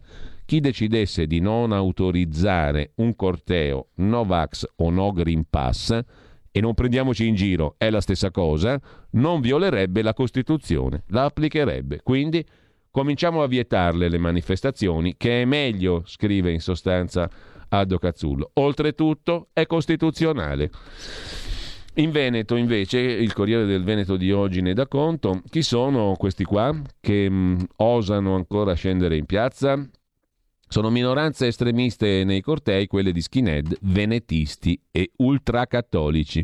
La gran parte dei Novax è composta da gente comune, ma al loro fianco ci sono movimenti politici e religiosi radicali. Intanto aumenta la sorveglianza su tutte le sedi dei sindacati, scrive il Corriere del Veneto. A proposito di manifestazioni, sabato No allo spot elettorale del PD, dice il centrodestra, che non sarà alla manifestazione del 16 ottobre, dei sindacati convocata alla vigilia dei ballottaggi.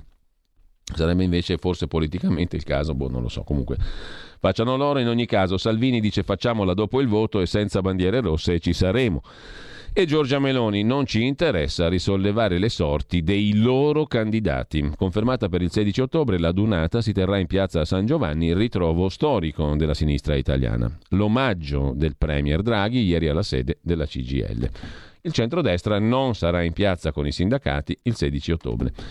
C'è invece a Milano, e questo ne dà conto il giorno, una fronda Novax nella polizia locale, una lettera alle RSU da 98 Ghisa, cioè vigili milanesi, no alle discriminazioni Tamponi gratis, vertice tra comune e sindacati. Chiedono tamponi gratis. Inaccettabile che i colleghi siano sottoposti al ricatto del test ogni 48 ore. Non possiamo accettare che i colleghi non vaccinati siano sottoposti al ricatto di sostenere ogni 48 ore il costo del tampone per ottenere il Green Pass.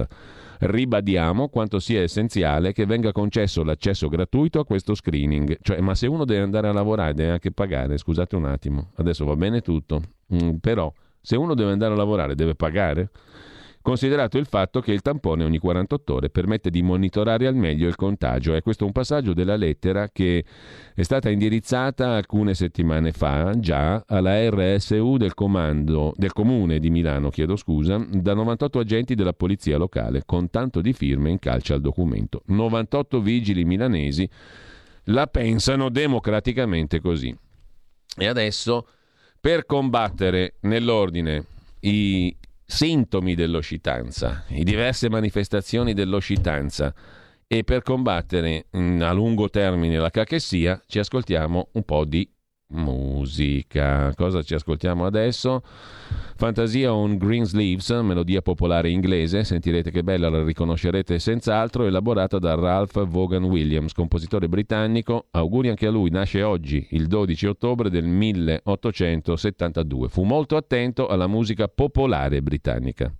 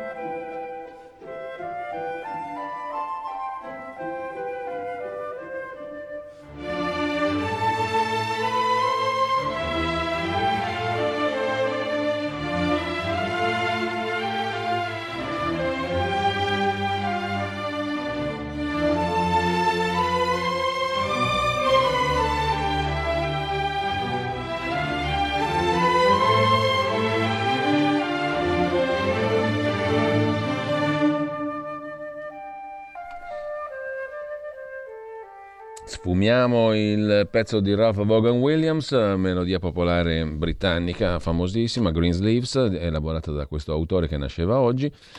Intanto, vabbè, grazie per le meravigliose musiche, scrive Rachele, ehm, la ringrazio, anche Laura, ringrazio e saluto, Oscitanza, eccoci qua, Luciana da Udine. Termine che confesso di non aver mai sentito, se per quello nemmeno io, perché chiaramente io sfido chiunque a sapere cosa significa oscitanza. Pochissimi credo lo sanno. Questo qui è un giochino che implica naturalmente che uno vada a cercarle le parole strane, perché naturalmente nessuno di noi le conosce, presumo, eh? eh tranne, tranne, diciamo così, eh, pochissimi individui. Quindi Luciana da Udine effettivamente ha capito benissimo cosa significa combattere l'oscitanza, significa combattere la svogliatezza, la negligenza, l'indifferenza, la rassegnazione, quella è l'oscitanza. E la radice della parola oscitanza è interessante, da oscitare, che significa in latino sbadigliare la radice verbale da os oris, bocca, la bocca appunto. Oscitanza è proprio indolenza, negligenza, mancanza di, vi- di rigore intellettuale e scientifico, inettitudine ad agire e si usa anche in ambito politico e amministrativo. Quindi quando uno è svogliato, non reagisce, non fa. Noi dobbiamo combattere questa oscitanza naturalmente perché sto abbondando in avverbio, no, eh, non lo dico più, giuro.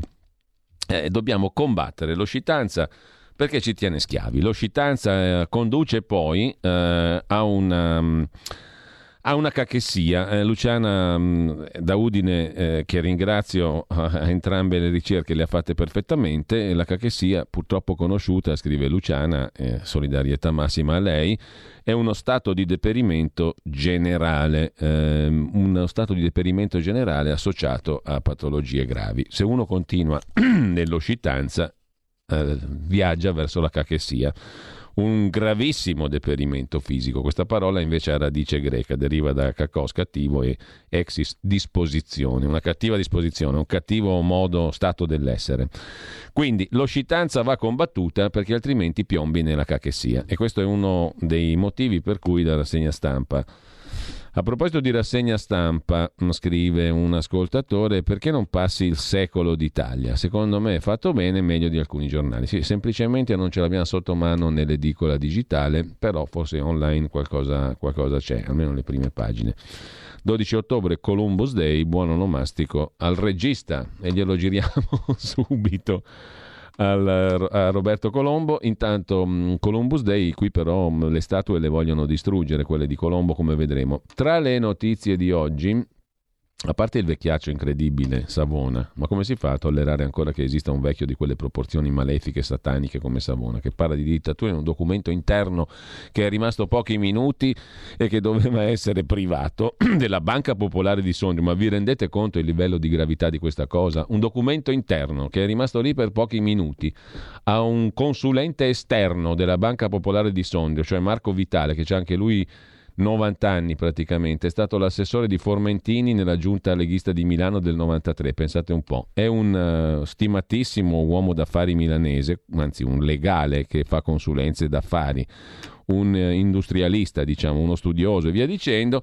Questi due vecchiacci qui, ma vi rendete conto cosa hanno ordito e tramato all'oscuro in una chat, in un messaggio, no neanche una chat, un messaggio privato de- indirizzato da Savona a Vitale avente ad oggetto una questione riguardante la Banca Popolare di Sondrio. Ma vi rendete conto della gravità per la democrazia italiana di questi due uomini, di questi due ultra ottantenni pericolosissimi? Ma non sto scherzando, eh, veramente, questi sono pericolosi.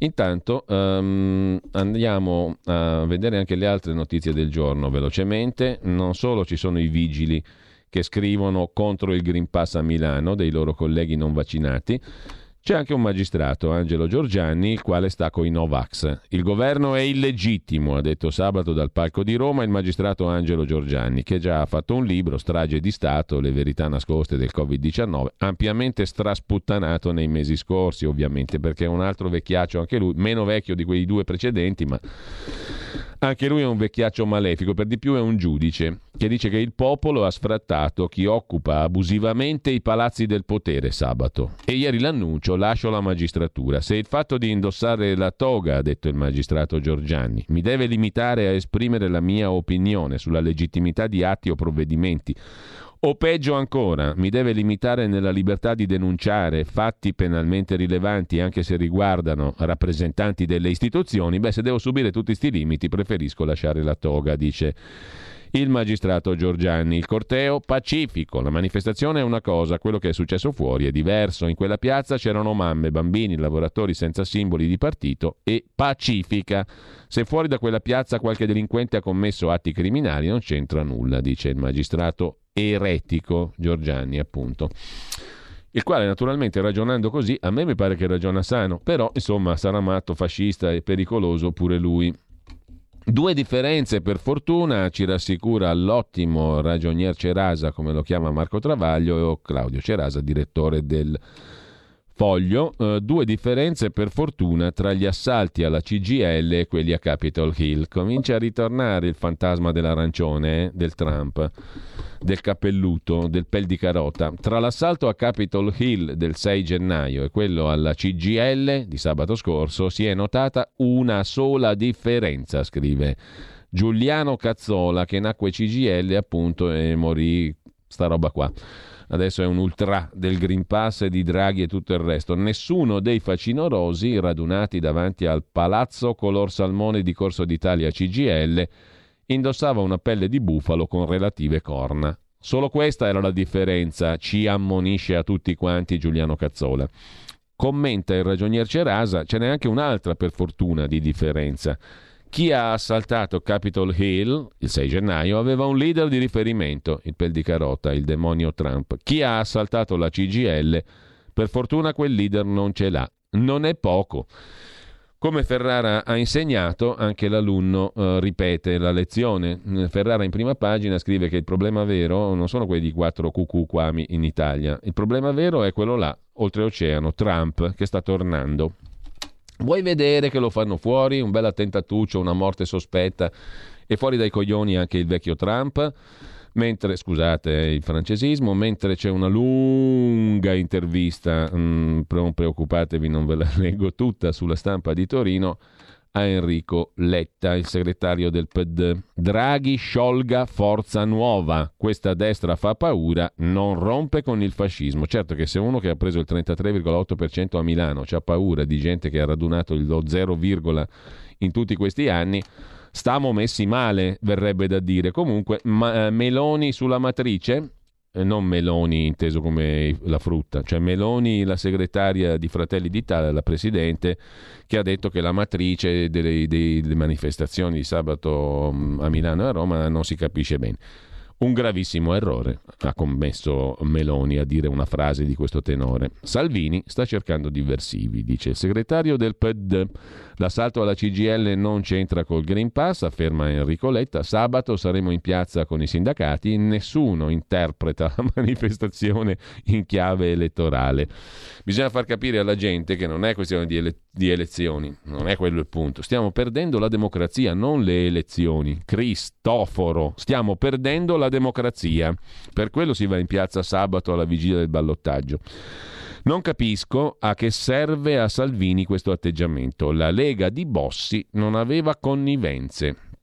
E insomma, quello che non è più pericoloso è ottimo, anche quando prima era, pericol- prima era pericoloso, adesso non lo è più, quindi è ottimo, santificabile. Santifichiamo pure Umberto Bossi. Complimenti e applausi a Enrico Letta. Sabato scorso c'è stata una evidente carenza legata alla gestione dell'ordine pubblico. Ai ai ai, signora Lamorgese, mi è caduta sulla manifestazione. C'è una minoranza contraria al pass, bisogna essere inclusivi e dal 15 usare buonsenso. Mm? Il bastone e la carota col popolo bue. Temo che la destra italiana guardi al modello ungherese o polacco. È la cosa peggiore oggi in Unione Europea.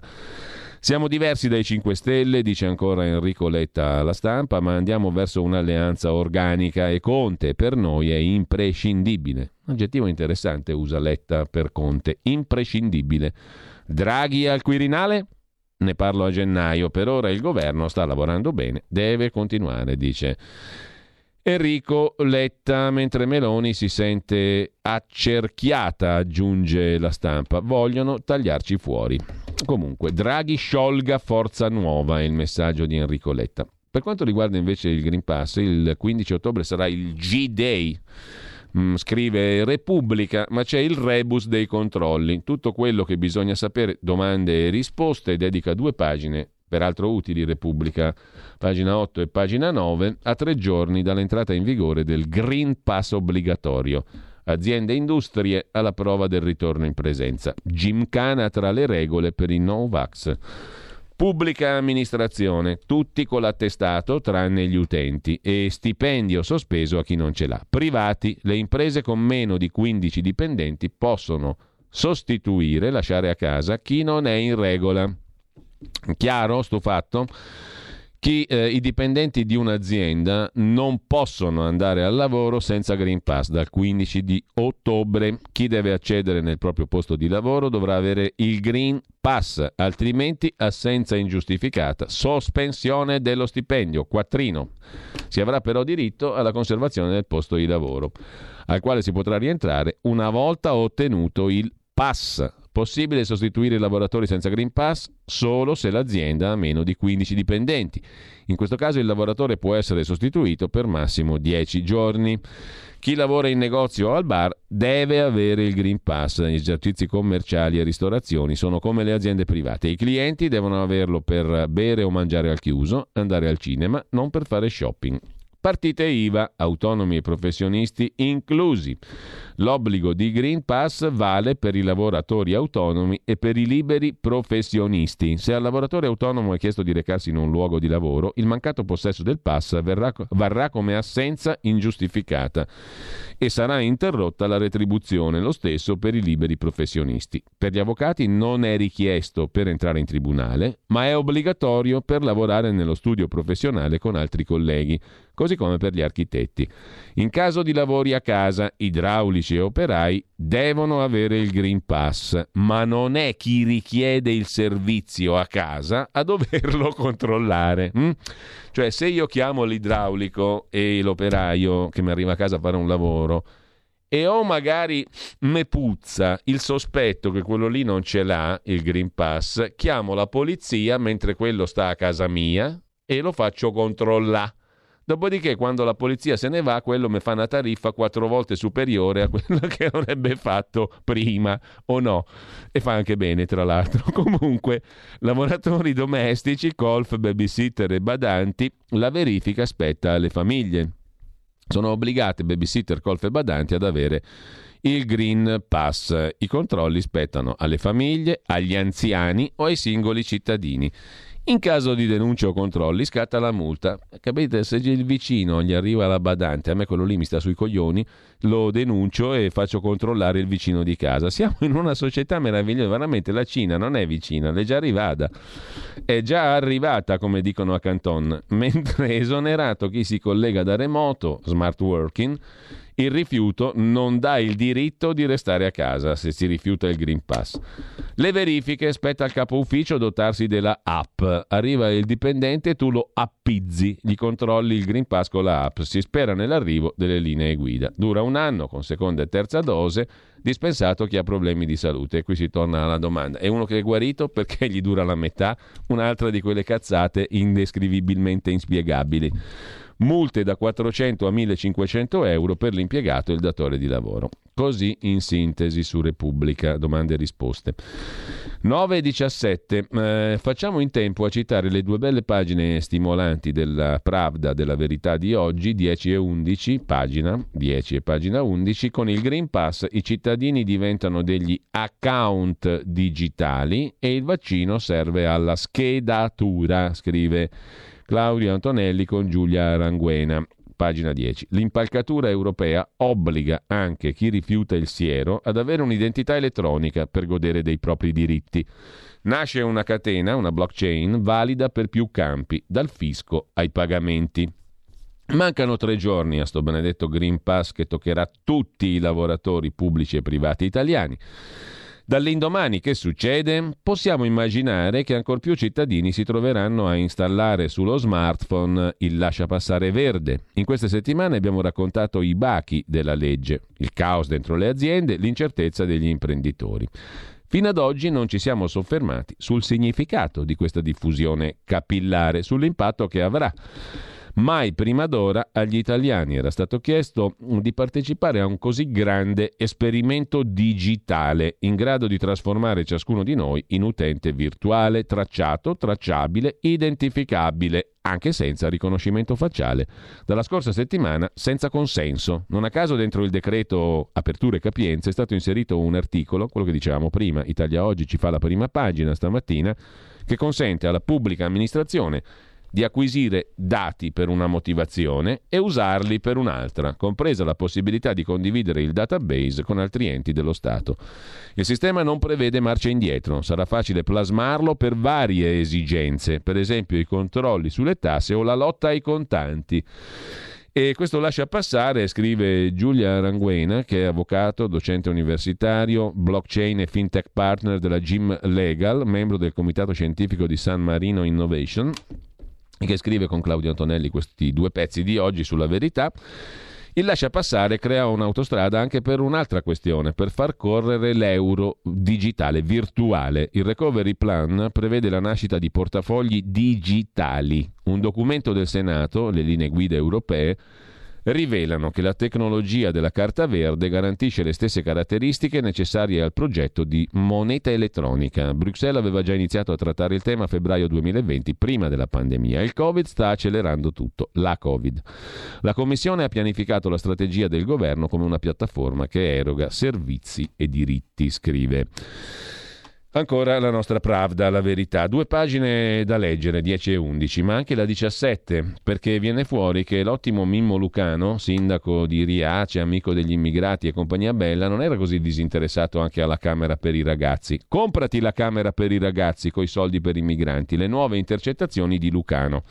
Il sindaco di Riace ha sfilato tranquillo alla marcia della pace, ma, scrive Fabio Amendolara, emergono novità dalla requisitoria del pubblico ministero sull'utilizzo dei fondi SPRAR per gli immigrati. Anche suo figlio ammonì Mimmo Lucano. Papà, quei soldi non sono per la camera da letto, sono per i migranti. Si vedrà, insomma, mm, eh, il processo determinerà ulteriormente il processo, i processi, mentre la stampa ci riporta al tema del Green Pass certificato sul lavoro, una app, appunto, come dicevamo prima, per i controlli. Ma i test non bastano. L'obbligo scatta dal 15 ottobre, impossibile fare i tamponi a tutti i no-vax è frenata sull'ipotesi di imporre il vaccino. Il sottosegretario Costa ha detto che per ora, per ora non è il tema, scrive la stampa di Torino. Mentre vi segnalo anche un altro articolo su Repubblica a proposito degli effetti a lungo termine, oltre il Green Pass della pandemia da Covid-19. Lavoro, scuola, residenze per anziani, la pandemia ha ristretto i diritti, scrive a pagina 21 Viola Giannoli, dall'ambiente al sovraffollamento nelle carceri dalla lotta per la casa alle disabilità, tutte le libertà limitate o negate nei mesi dell'emergenza Covid. Una fotografia del rapporto di A Buon Diritto Onlus che verrà presentato domani. Mm, migranti, 180.000 irregolari attendono il permesso, infanzia, crescono fino al 40% le richieste di aiuto, istruzione, 6 ragazzi su 10 senza computer per la didattica a distanza, Lavoro, aumentano i nuovi poveri, più 12,7% in fila alla Caritas. Luoghi di cura, oltre 1000 in soli tre mesi, gli anziani legati ai letti. Violenza, 45% degli omicidi sono femminicidi. Ma vi segnalo anche un altro pezzo interessante su Milano Finanza di Roberto Sommella, il direttore. Non basterà una legislatura o una vita per approvare 22 disegni di legge della prossima manovra finanziaria. La prossima finanziaria di Mario Draghi. Fa bene a insistere, scrive Sommella, chi vorrebbe Draghi a Palazzo Chigi fino al 2023 o oltre, perché a scorrere la mole mostruosa di provvedimenti collegati alla legge di bilancio 2022 non si sa se ridere o piangere. Sono 21 disegni di legge. Per approvarli tutti serve un fuori classe, ma soprattutto un Parlamento che segua il fuori classe, come ha mostrato di fare in questi mesi, non c'è nessun problema. La situazione politica appare già slabbrata, è pur vero che entro il 2021 si dovranno fare 23 riforme per ottenere i prossimi assegni del Recovery Fund. L'elenco fa tremare i polsi. Fantastico. Mentre a Buccinasco si spara in pieno giorno, è la platì eh, del, della Lombardia, assassinato il broker della droga. Buccinasco era noto come Dum Dum, come il proiettile. Era ai domiciliari, da minorenne uccise un uomo. Si ritorna a sparare a Buccinasco, comune dell'Andrangheta Lombarda, dopo 30 anni. Il sindaco del PD è molto preoccupato. Il sindaco Pruiti dice al Corriere Ora temo che scoppi di nuovo una guerra tra i clan. Vi segnalo rapidamente Sala ha fatto un tour dai ministri, il neo riconfermato sindaco di Milano a caccia dei fondi PNRR, in ballo 4,7 miliardi. Appalti truccati a Salerno l'abbiamo già visto, Fondazione Open, quella di Renzi, nuovi indagati, abbiamo visto anche quello. Mm, Stellantis Fiat licenzierà un sacco di gente, lei dice di no, temono in molti di sì. La Francia, questa è una notizia curiosa, pagina degli esteri, va alla guerra contro i siti porno, approvata una legge in Francia che blocca l'accesso se non c'è la verifica dell'età, le piattaforme porno si incazzano, così chiudiamo. Mentre in Germania, a Colonia, risuona il canto del muezzin. Grazie ai cristiano-sociali tedeschi che si sono piegati al diktat di Erdogan, che qualche peso ce l'ha in Germania, visto il numero di turchi dagli anni 50 in avanti, le moschee sono parificate alle chiese, legalizzato in Germania il richiamo della preghiera islamica del Muezzin. Siccome era colonialista, 25 stati americani cancellano il Columbus Day, Povero Colombo, inteso come Cristoforo, per fortuna il nostro Roberto non corre rischi di essere cancellato, mentre marce e insulti contro una docente, questa è, questa è terribile, ma la racconta il Corriere della Sera da Londra, una caccia alle streghe di cui è stata vittima una professoressa di filosofia lesbica dell'Università del Sussex, Kathleen Stock, docente femminista e lesbica, finita nel mirino della lobby transessuale che la accusa di essere transfobica. Perché? Perché la professoressa sostiene che il sesso biologico è più importante dell'identità di genere. Anche Zan la brucerebbe viva una così, in particolare l'accademica britannica ritiene che ai trans che si identificano come donne non debba essere consentito l'accesso a spazi femminili come prigioni, rifugi o spogliatoi. Transfobica, infame, benché femminista e lesbica. Con ciò andiamo verso il qui Parlamento e poi Mordi Media col professor Ugo Volli dalle 9.30 e qualcosa in avanti. Qui Parlamento. Prego. Grazie Presidente.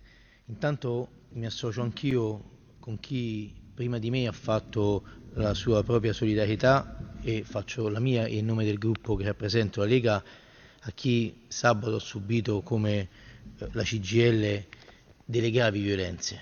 Eh, la mia solidarietà va anche alle forze dell'ordine, oggetto troppe volte di questi drammi e spero che sia da qui in avanti l'ultima di queste storie.